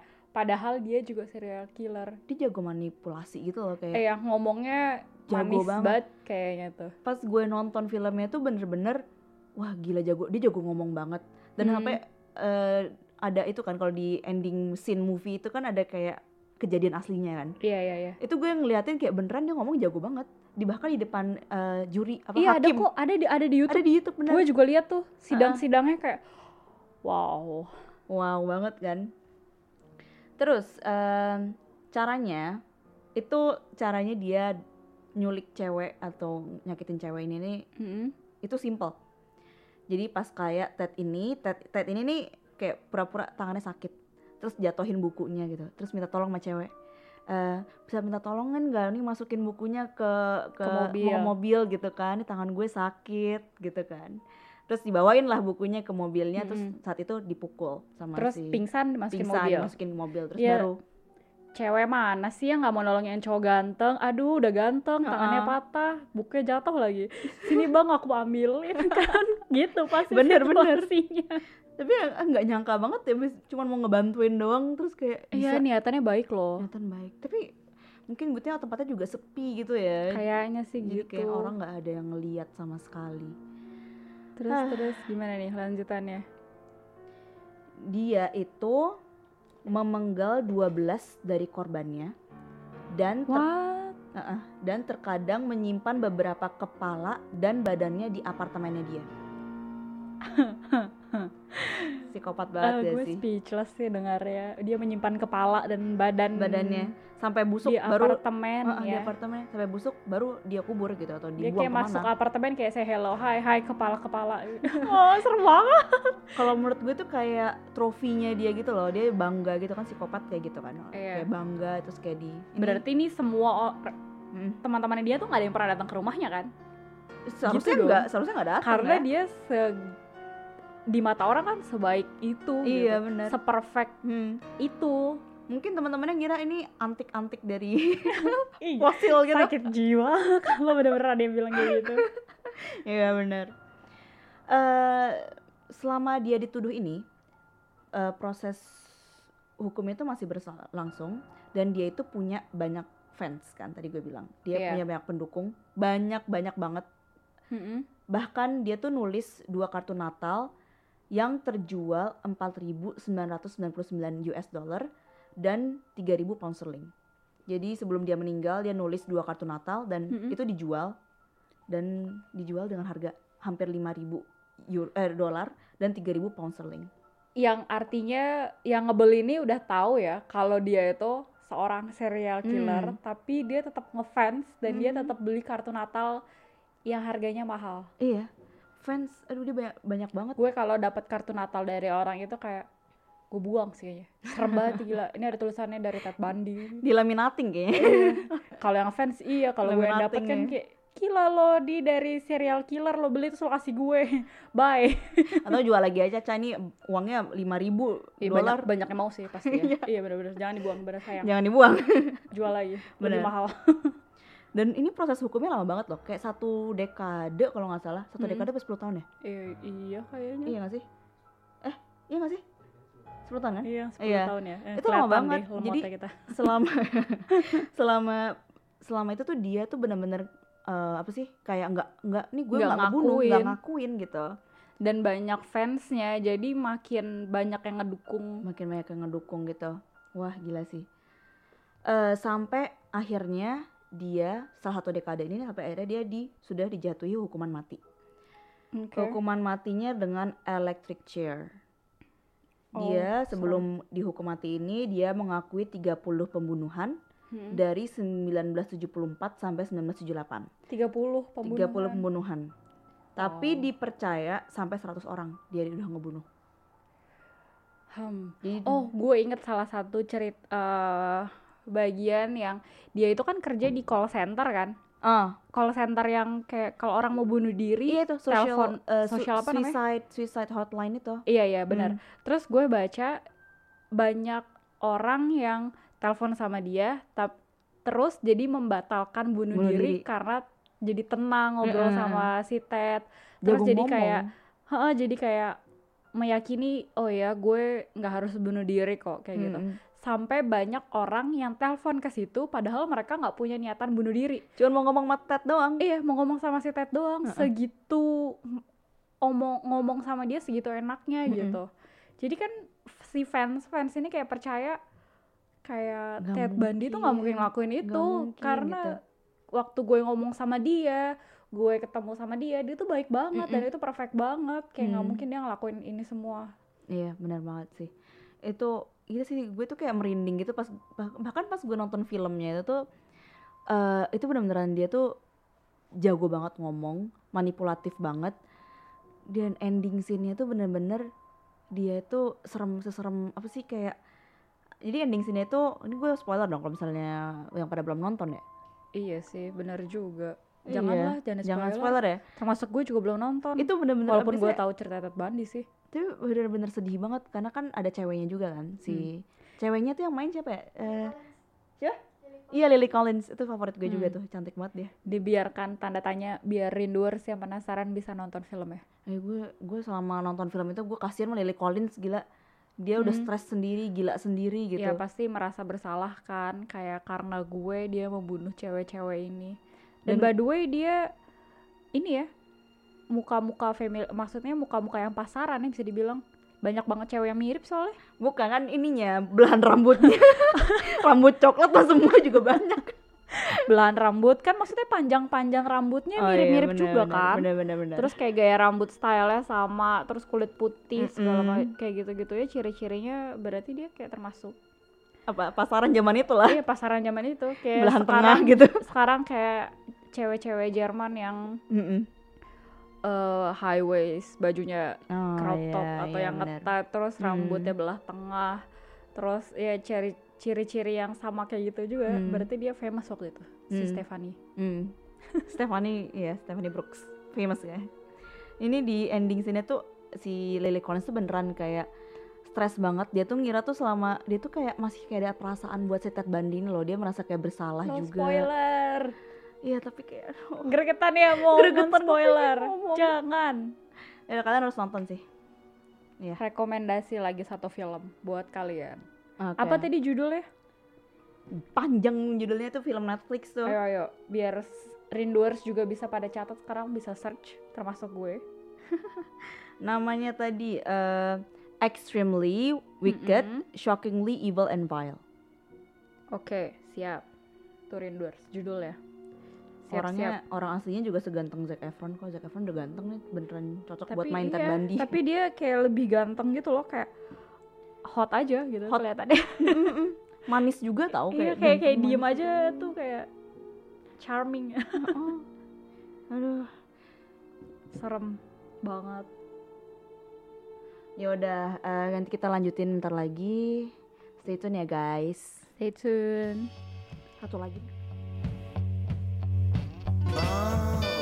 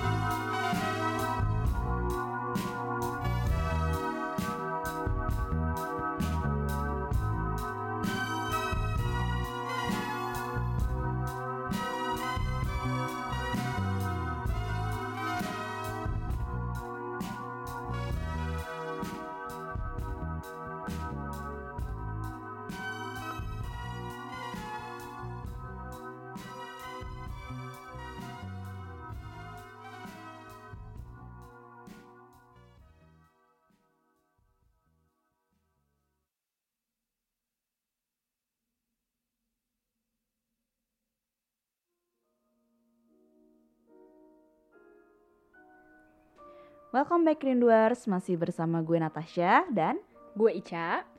Kita bakal ngebahas psikopat. Psikopat ya. Lanjutan. Iya, lanjutan. Ini kasus terbaru banget tahun 2018 kemarin. Iya, dan gue ngikutin kasus ini yang sebegitu penasarannya. Bener gue sampai cari tahu nih kasus gimana sih awalnya gue sampai nontonin tuh video-video YouTube semua tuh Iya dan gue juga nontonin interviewnya dia sama Oh iya benar polisi. interviewnya Oke jangan spoiler kita ceritakan Dari awal aja. gimana cak lo mau ngomong duluan Oke. gue lupa, gue lupa deh tapi di daerah mana ya? Eh gue nggak tahu sih Amerika intinya. iya di Amerika Mm-mm. Di Amerika ada satu keluarga nama keluarganya keluarga Watts. Hmm. Mereka happy family. Istrinya bekerja sebagai eh, produk kesehatan. produk kesehatan ya Dan dia mempromosikan produk kesehatan ini di sosial medianya. di Facebook lebih tepatnya Ya, dan artinya dia aktif di sosial media dan dia sering ngevideoin aktivitas keluarganya. aktivitas keluarganya Dan di situ sering kelihatan kayak mereka menggunakan stiker dari perusahaannya. stiker kesehatan katanya bisa Iya. bikin strong gitu Hmm, mempromosikan mempromosikan dan di Hmm. situ terlihat mereka adalah keluarga happy family yang Hmm. kayak suaminya sebaik itu sama Iya, anak-anaknya. itu keidaman banget gitu loh keluarganya Iya, idaman semua orang yang lihat keluarga mereka tuh perfect gitu. Iya benar. Eh, sebutin nama dulu deh. Ini istrinya namanya Shannon Watts, Mm-mm. bapaknya Chris Chris Watts, anaknya ada dua, Yang cewek-cewek, pertama Bella, Bella sama Sisi. yang kedua Sisi. Sisi. Bella itu umur 4 tahun, Sisi umur 3 tahun, 2 Tiga- tahun. tiga tahun, tiga tahun, tahun. tiga Ya, tahun. mereka Hmm. cuma beda satu tahun gitu. Mhm. Pada suatu hari eh, sahabatnya ini datang ke rumah. Sahabatnya Sahabat si istri, Shannon. Sahabat si istri datang ke rumah. Hmm. Eh, ngetok-ngetok pintu nggak tapi nggak dibukain, pintunya juga dikunci. Lalu dia panik, dia telepon polisi. Iya. Pak polisi, eh, tolong dong di sini sahabat saya tuh nggak keluar-keluar dari rumah, Mhm. mobilnya ada di garasi, tapi pintunya tuh dikunci dan saya kayak udah berjam-jam di sini manggil-manggilin telepon semua nggak ada yang bisa diangkat, nggak ada yang bisa Iya, dihubungi. Dan si Shannon ini lagi hamil 15 minggu. Iya, 15 minggu ya. Hmm, dia lagi hamil 15 minggu. Saya khawatir sama sahabat saya. Akhirnya polisi datang. Terus polisi juga ngebel bilang, "Kita dari kepolisian nih, buka dong." Segala macam kayak gitu, tapi nggak ada eh respon. Nggak ada respon. heeh. Akhirnya polisi buka pak, eh, dia menelpon suaminya, si Chris Watts. Si Chris Watts bilang, "Eh, saya lagi di kerja, saya lagi di kantor, nanti saya akan datang sekitar 10 menit. 10 menitan. heeh. Ditunggu 10 menit, suaminya nggak datang. Iya. Ditelepon lagi, iya saya masih sibuk segala macam. Bentar lagi, bentar, Bentar, lagi, dia gitu. selalu bilang sebentar lagi, sebentar lagi, kayak mengulur waktu, mengulur tapi dia waktu. nggak datang-datang. Iya. Tapi ujungnya dia datang kayak lama gitu loh, kayak setengah jam Iya. kemudian atau gimana gitu. Iya bener, dia datang, dia parkir mobilnya, terus dia bilang, oh enggak kok tadi istri saya pagi-pagi baik-baik aja, saya tinggal ke Hmm. kantor dia fine-fine aja segala macam, nggak mungkin dia mm, nggak ada di rumah gitu kan. Iya. Akhirnya si Watts bukain pintu, Hmm. Dan terus ngecek gitu loh istrinya isinya. ternyata nggak ada di rumah. Tapi ada awalnya tuh di dapur ada tas istrinya. Iya, di dapur ada tas istrinya. HP-nya di situ kayak si sahabatnya kayak nggak mungkin ini- ini nggak mungkin dia ninggalin karena ada obat obat yang obat istrinya yang harus Mm, mm, diminum gitu. Bener, dia harus punya obat dan dia harus minum obat itu dan secara dia aktif di Facebook yang setiap saat dia post tentang uh, alat-alat kesehatan ini, Hmm. dia nggak mungkin meninggalkan HP serta alat-alat kesehatannya gitu ya. Iya dan dia juga ya itu benar. Hmm, jadi ini tuh aneh gitu menurut sahabatnya. Sahabatnya benar. Dan Sedangkan si- kayak si Chris tuh kayak uh, kayak mungkin dia emang lagi pergi atau gimana Iya, gitu kayak kan. Biasa aja dia Biasa, nggak slow menanggapi gitu. dia sesuatu hal yang aneh. Hmm. Terus eh kayak Terus sempet Mereka- mereka mereka tuh di, uh, jadi polisinya tuh bawa dibawa ke kamar tidurnya si Chris Chris Watts dan itu dilihat kayak ka- uh, kasur apa sih namanya kasurnya tuh udah berantakan terus Mm-mm. ini apa sih selimutnya ini nggak ada gitu Oh kayak iya iya benar. Oh iya Eh, dan si Chris Watts juga ngak bilang ke polisi bahwa iya tadi pagi kita emang berantem oh iya benar berantem, hebat dan bawa-bawa perceraian. Hmm. Jadi ini kasur berantakan karena itu tuh saya juga sibuk mau kerja kita nggak sempat beres-beres gitu Oh, kata iya si Chris iya Watts. benar-benar terus eh, apa namanya tetangganya tetangganya Mm-mm. si eh, Chris Watts ini Melden ke polisinya kayak ini gue punya CCTV nih gue mau Iya nunjukin benar-benar. ada CCTV sebelah se- di depan rumah gue mungkin bisa Bisa membantu membantu gitu. gitu. Nah pas ditunjukin CCTV-nya ini baru Chris Watts-nya tuh yang kayak kayak Agak eh, di videonya tuh terlihat dia tuh panik, Panik, yang nggak tenang kayak mondar mandir Mm-mm. di sebelah TV eh, di sebelah TV-nya. Hmm, Terus kayak nggak tenang gitu. iya Dan tetangganya ini ngakuin ka- eh, mengaku kalau Chris Watts itu sebenarnya adalah orang yang tenang dan nggak panikan. nggak panikan benar Jadi Pak. ini agak aneh, menurut kan, mereka. ah, mm-mm. Dan di CCTV itu kelihatan bahwa Chris Watts itu sibuk keluar rumah kayak sekitar jam setengah lima pagi atau jam lima pagi, Iya, yang mana dia biasanya nggak keluar rumah jam segitu. iya benar Sayangnya dari CCTV itu cuma kelihatan bagian garasi keluarga Watts ini sedikit, iya jadi kayak pojokan doang gitu. Heeh, jadi cuma kelihatan si Chris keluar eh, mau masuk ke mobil ke mobilnya dia dan mobilnya itu Hmm. bentuknya kayak pick up gitu kan. iya pickup truck gitu loh Heeh, Hmm. kayak pick up truck gitu, kayak dia cuma kayak sibuk naro-naro ba- eh, bolak-balik dari dalam rumah ke mobil, dari rumah ke mobil, tapi kita nggak bisa Hmm. lihat dia tuh bawa apa. iya Cuma segitu aja. hmm. Tapi itu udah cukup membantu pada saat itu. Iya benar. Jadi kasusnya ini sekarang jadi kayak hilang ya. An- anaknya juga hilang. Jadi Dua anaknya dan dua istrinya, anaknya dan itu istrinya hilang. hilang. Tapi si Chris Watts masih kayak biasa aja. Iya benar. Tidak memunculkan kayak rasa khawatir atau rasa kayak gimana dong istri gue lagi hamil Iya. 15 bulan Dia nggak nangis nggak apa. dia nggak nangis Tapi dia nggak sedih nggak ini iya. jadi sensasi di di Amerika ya kan. Hmm. Masuk berita di mana-mana dan dia diinterview sama berita-berita ya berita-berita lokal situ kayak Iya. tolong balikin istri gue sama anak gue gitu-gitu Iya, kan. dia juga ngomong kayak gitu Ngomong di kayak gitu, tapi- media Tapi kayak beneran nggak ada emosi gitu loh. Kayak nggak nangis nggak apa. Iya, jadi dia kelihatan flat banget Kelihatan waktu flat ngomong. banget. "Eh, saya eh, ingin istri saya dan dia by the way tidak menyebutkan itu anak dia. Iya. Jadi biasanya eh, eh, orang kan nyebut kayak tolong kembalikan anak saya Dan istri saya. dan istri saya kayak gitu kan biasanya. Tapi dia ngomong anak itu anak itu. ngomongnya tuh kayak those girls gitu. Iya, iya, iya. Gue tuh lagi mikir those girls tuh bahasa Iya. Indonesia apa ya? Iya those girls itu. Hmm. Iya. Dia nggak pernah menyebutkan kalau ini anak dia. Uh-uh, benar. Dan itu sesuatu yang aneh. Iya. Lanjut. Nah pas itu diinvestigasi sama polisi di apa sih di interview ya sama polisi ya. Kayak be- setelah beberapa hari istri yang nggak datang-datang, Iya. akhirnya kayak polisi eh melihat keanehan di suaminya, Mm-mm. Terus suaminya ini diinterview Di gitu kan. interview. Di interviewnya tuh kayak ya kayak masih Pertanyaan-pertanyaan basic awalnya. pertanyaannya basic terus ya iya seperti biasa kayak cowok cowok si Chris ini beneran nggak nangis nggak apa gitu tapi giliran Hmm. polisi nanya kok kamu nggak kelihatan sedih sih kok kamu nggak kelihatan na- Iya, kok ini nggak nangis Istri sama anak kamu tuh udah hilang hampir gitu kan. seminggu. Heeh. Mereka nggak ada kabar kok. Kamu nggak nggak na- nangis, nggak ada gitu. rasa sedih, nggak ada apa. Dan saat, saat itu, itu, dia baru baru nangis baru nangis. Dia baru Hmm. meneteskan air mata. Mhm, bener. Dan makin lama tuh investigasi, makin tau lah kalau misalnya si Chris ini punya uh, selingkuhan. Iya. Ya. Muncul tokoh baru di Tokoh sini baru selingkuh. Selingkuhannya gue nggak tahu siapa namanya lupa. Sebut aja si cewek A. Cewek ah. Cewek A. Cewek A ini adalah selingkuhannya Chris Watts di kantornya dia. Iya. Karena polisi mencari tahu, menginterview semua pihak yang dekat sama mereka, si satu kelua- eh, perusahaannya itu mengaku bahwa mereka men- memberi selamat kepada eh, Chris, Chris Watts sama istrinya, atas kehamilan yang sekarang. Anak ketiganya nih yang mau anak datang. ketiganya.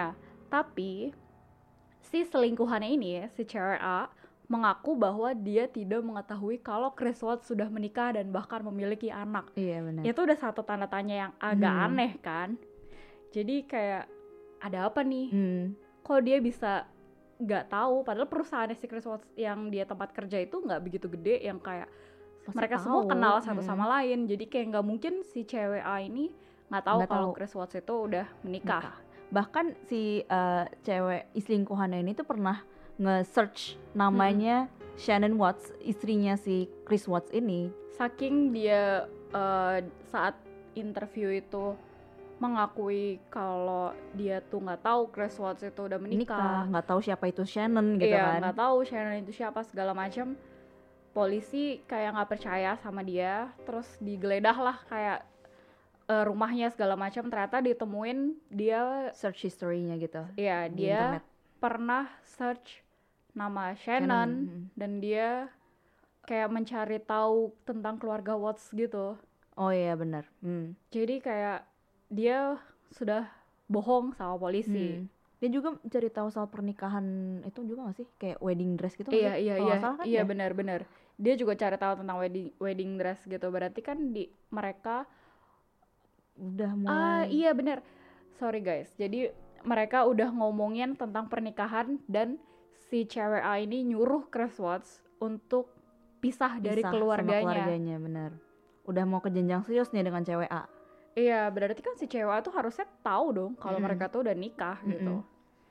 Terus lanjut nih cerita si eh, si siapa namanya si Chris ini itu di surprisein lah sama si ceweknya ini sama si bukan ceweknya sama si istrinya Si Shannon kalau misalnya Shannon tuh hamil lagi kan yang Mm-mm. ketiga dan di situ tuh kayak si Chrisnya itu kayak surprise kan ada videonya tuh di iya Facebook iya iya benar-benar gue Sur- juga liat surprise kayak oh my god oh my god Eh, dia tuh kayak antara happy atau surprise gitu loh tapi kan dia Iya. karena di videoin mungkin dia berusaha untuk happy gitu iya tapi sebenarnya itu udah di mana pernikahan dia udah mulai hancur dan dia udah punya selingkuhannya ini baru. si selingkuhannya A ini jadi sebenarnya dia, dia tuh nggak happy dengan si Shannon ini udah masih apa mau punya bayi lagi gitu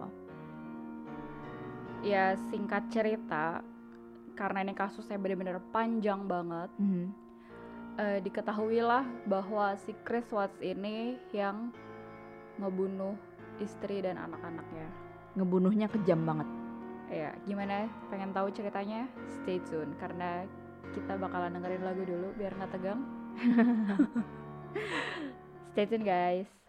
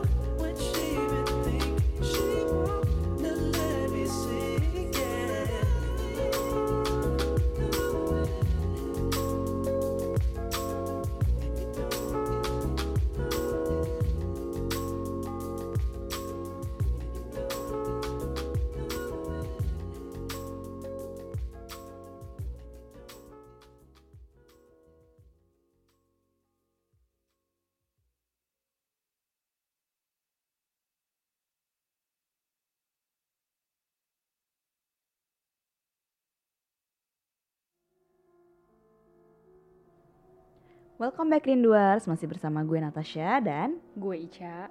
kita lanjutkan lagi ngobrolnya. Kita mau udah mau ngejelasin gimana Chris itu bisa ngebunuh keluarganya sendiri. Karena ini keluarga tuh beneran kelihatan perfect banget di social media. Jadi kalian nggak bisa ngejudge orang tuh dari social media tuh. Setuju. Di beneran kelihatan tuh kayak happy family banget anak-anaknya tuh seneng banget sama bapak dan ibunya gitu kayak. Iya dan ada video yang bilang Oh ada video salah satu video di Facebooknya si Shannon Mhm. ngevideoin anaknya bilang my dad is my superhero. Iya, ya ampun. dan itu gue kayak oh lucu banget Munyu sih anak ini gitu. Mm-mm. tapi ternyata dibalik itu semua. Iya. oh. Jadi enak ceritanya ceritanya tuh Chris sama Shannon itu emang berantem di kamar tidurnya ya.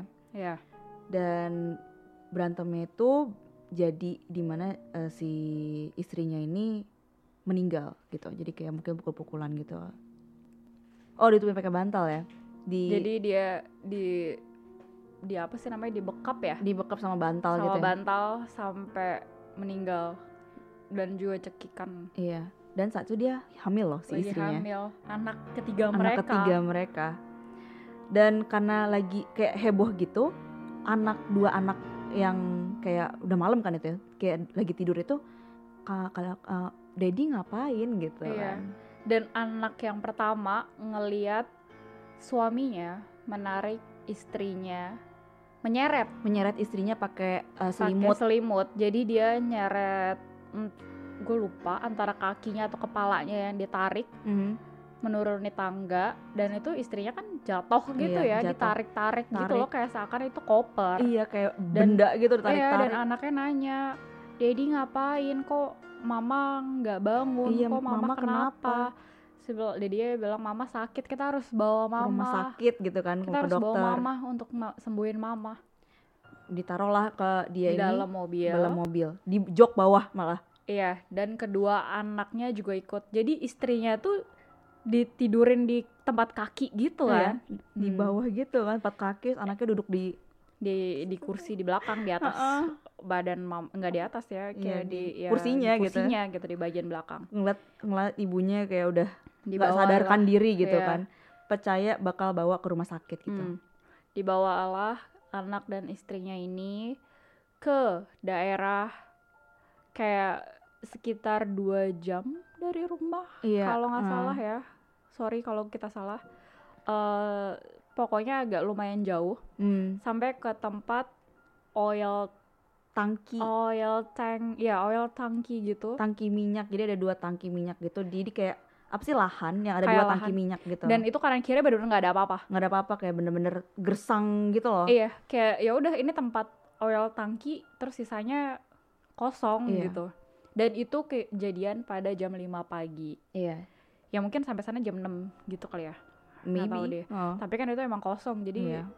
nggak ada orang di nggak ada orang sama sekali itu beneran kayak kosong gersang gitu Hmm. loh Dan awalnya dia anaknya nanya, "Kenapa uh, kita ke sini kok nggak ke rumah sakit?" Tapi Hmm. bapaknya kalau salah cuma diem aja loh. cuman diem aja dan, anaknya ngeliat Ngeluarin istrinya. ngeluarin istrinya kembali menyeret istrinya dan menggali kuburan tanah di dekat oil tangki itu dan menguburkan istrinya di situ. iya Dan anaknya dua di dalam mobil ini tuh menyaksikan itu semua. ngelihat itu doang tuh kayak cuman aduh ngapain ini gitu loh Kok mama dikubur gitu Mm-mm. di situ. Ditaro dikubur, bapaknya balik lagi ke mobil, dia dia apa yang kamu lakukan? Mm-mm. Tapi bapaknya tuh cuma diem aja.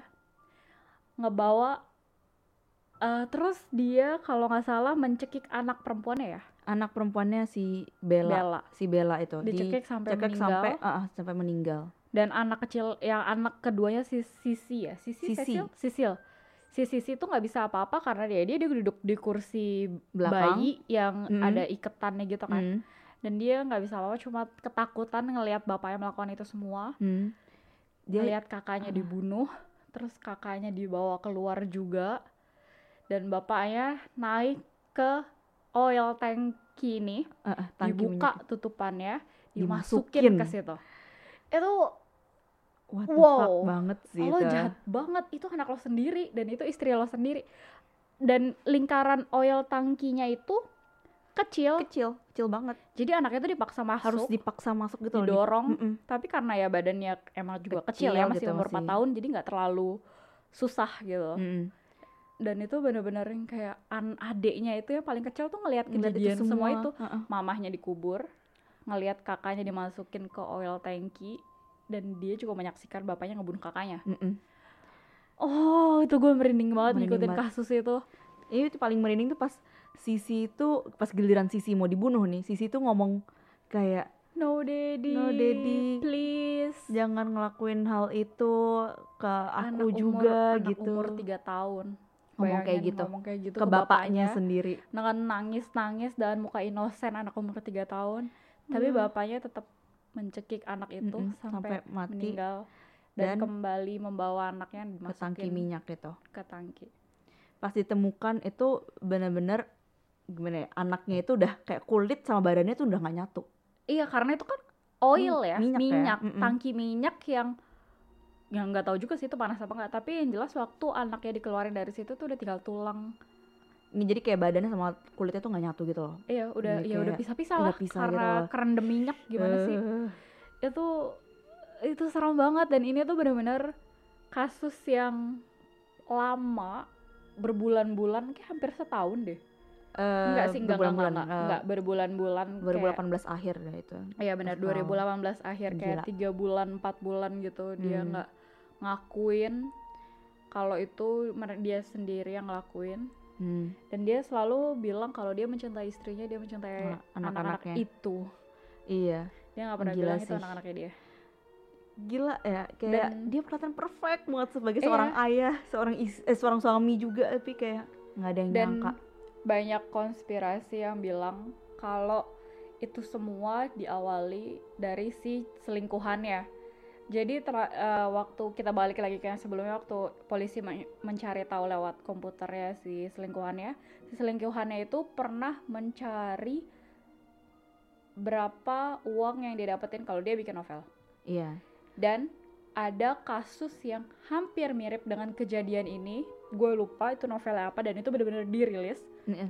Dan dia Dimana- menghasilkan uang banyak Iya, di mana kayak suaminya tuh ngebunuh keluarganya sendiri gitu. Iya. Selingkuhannya tuh ya dan selingkuhannya ngebuat novel itu ngebuat novel itu dapat uang berapa gitu sih. Iya. jadi si cewek Cewek A ini tuh searching tentang Tentang soal itu. kasus itu dan berapa uang yang dia dapetin kalau dia bikin novel Iya. dan berarti eh, kok ya ada yang bilang berarti dia yang merencanakan ini semua bersama si suaminya mungkin gitu ya ada Mungkin. kayak itu. Cuman ya Shan, eh, si Shannon kan salah si cewek A-nya ini nggak dihukum apa-apa. karena nggak ada bukti, Nggak ada bukti. yang kuat Hmm, bahwa dia yang merencanakan ini sama si Chris. Watts dan si Chris Watts juga nggak bilang kalau si selingkuhan ini ikut ikutan gitu Iya. jadi benar-benar Iya. ini menarik dan kalian bisa search kasus ini kalau kalian penasaran Iya. di Google itu banyak banget Ini juga kita ambil dari kontennya si Judge ya, iya YouTuber. bener banget Itu dia jago ngejelasinnya juga tuh. Kayak bagus banget. Mhm. oke Oke. Rinduers Sekian nih kita udah dua ngomongin jam bersama kita dua jam bersama kita ngomongin soal psikopat, kasus-kasus pembunuhan. Ini kita research ini juga nih bikin kita merinding dan kayak kita kayak oh my god. Iya Kayak, nih, atau Rinduers mungkin punya saran buat kita di next Are You Afraid bisa ngebahas apa lagi? Iya benar. Kita akan bahas buat kalian. Yoi. Sampai di sini dulu ya. Rinduers. See you next week. Bye bye.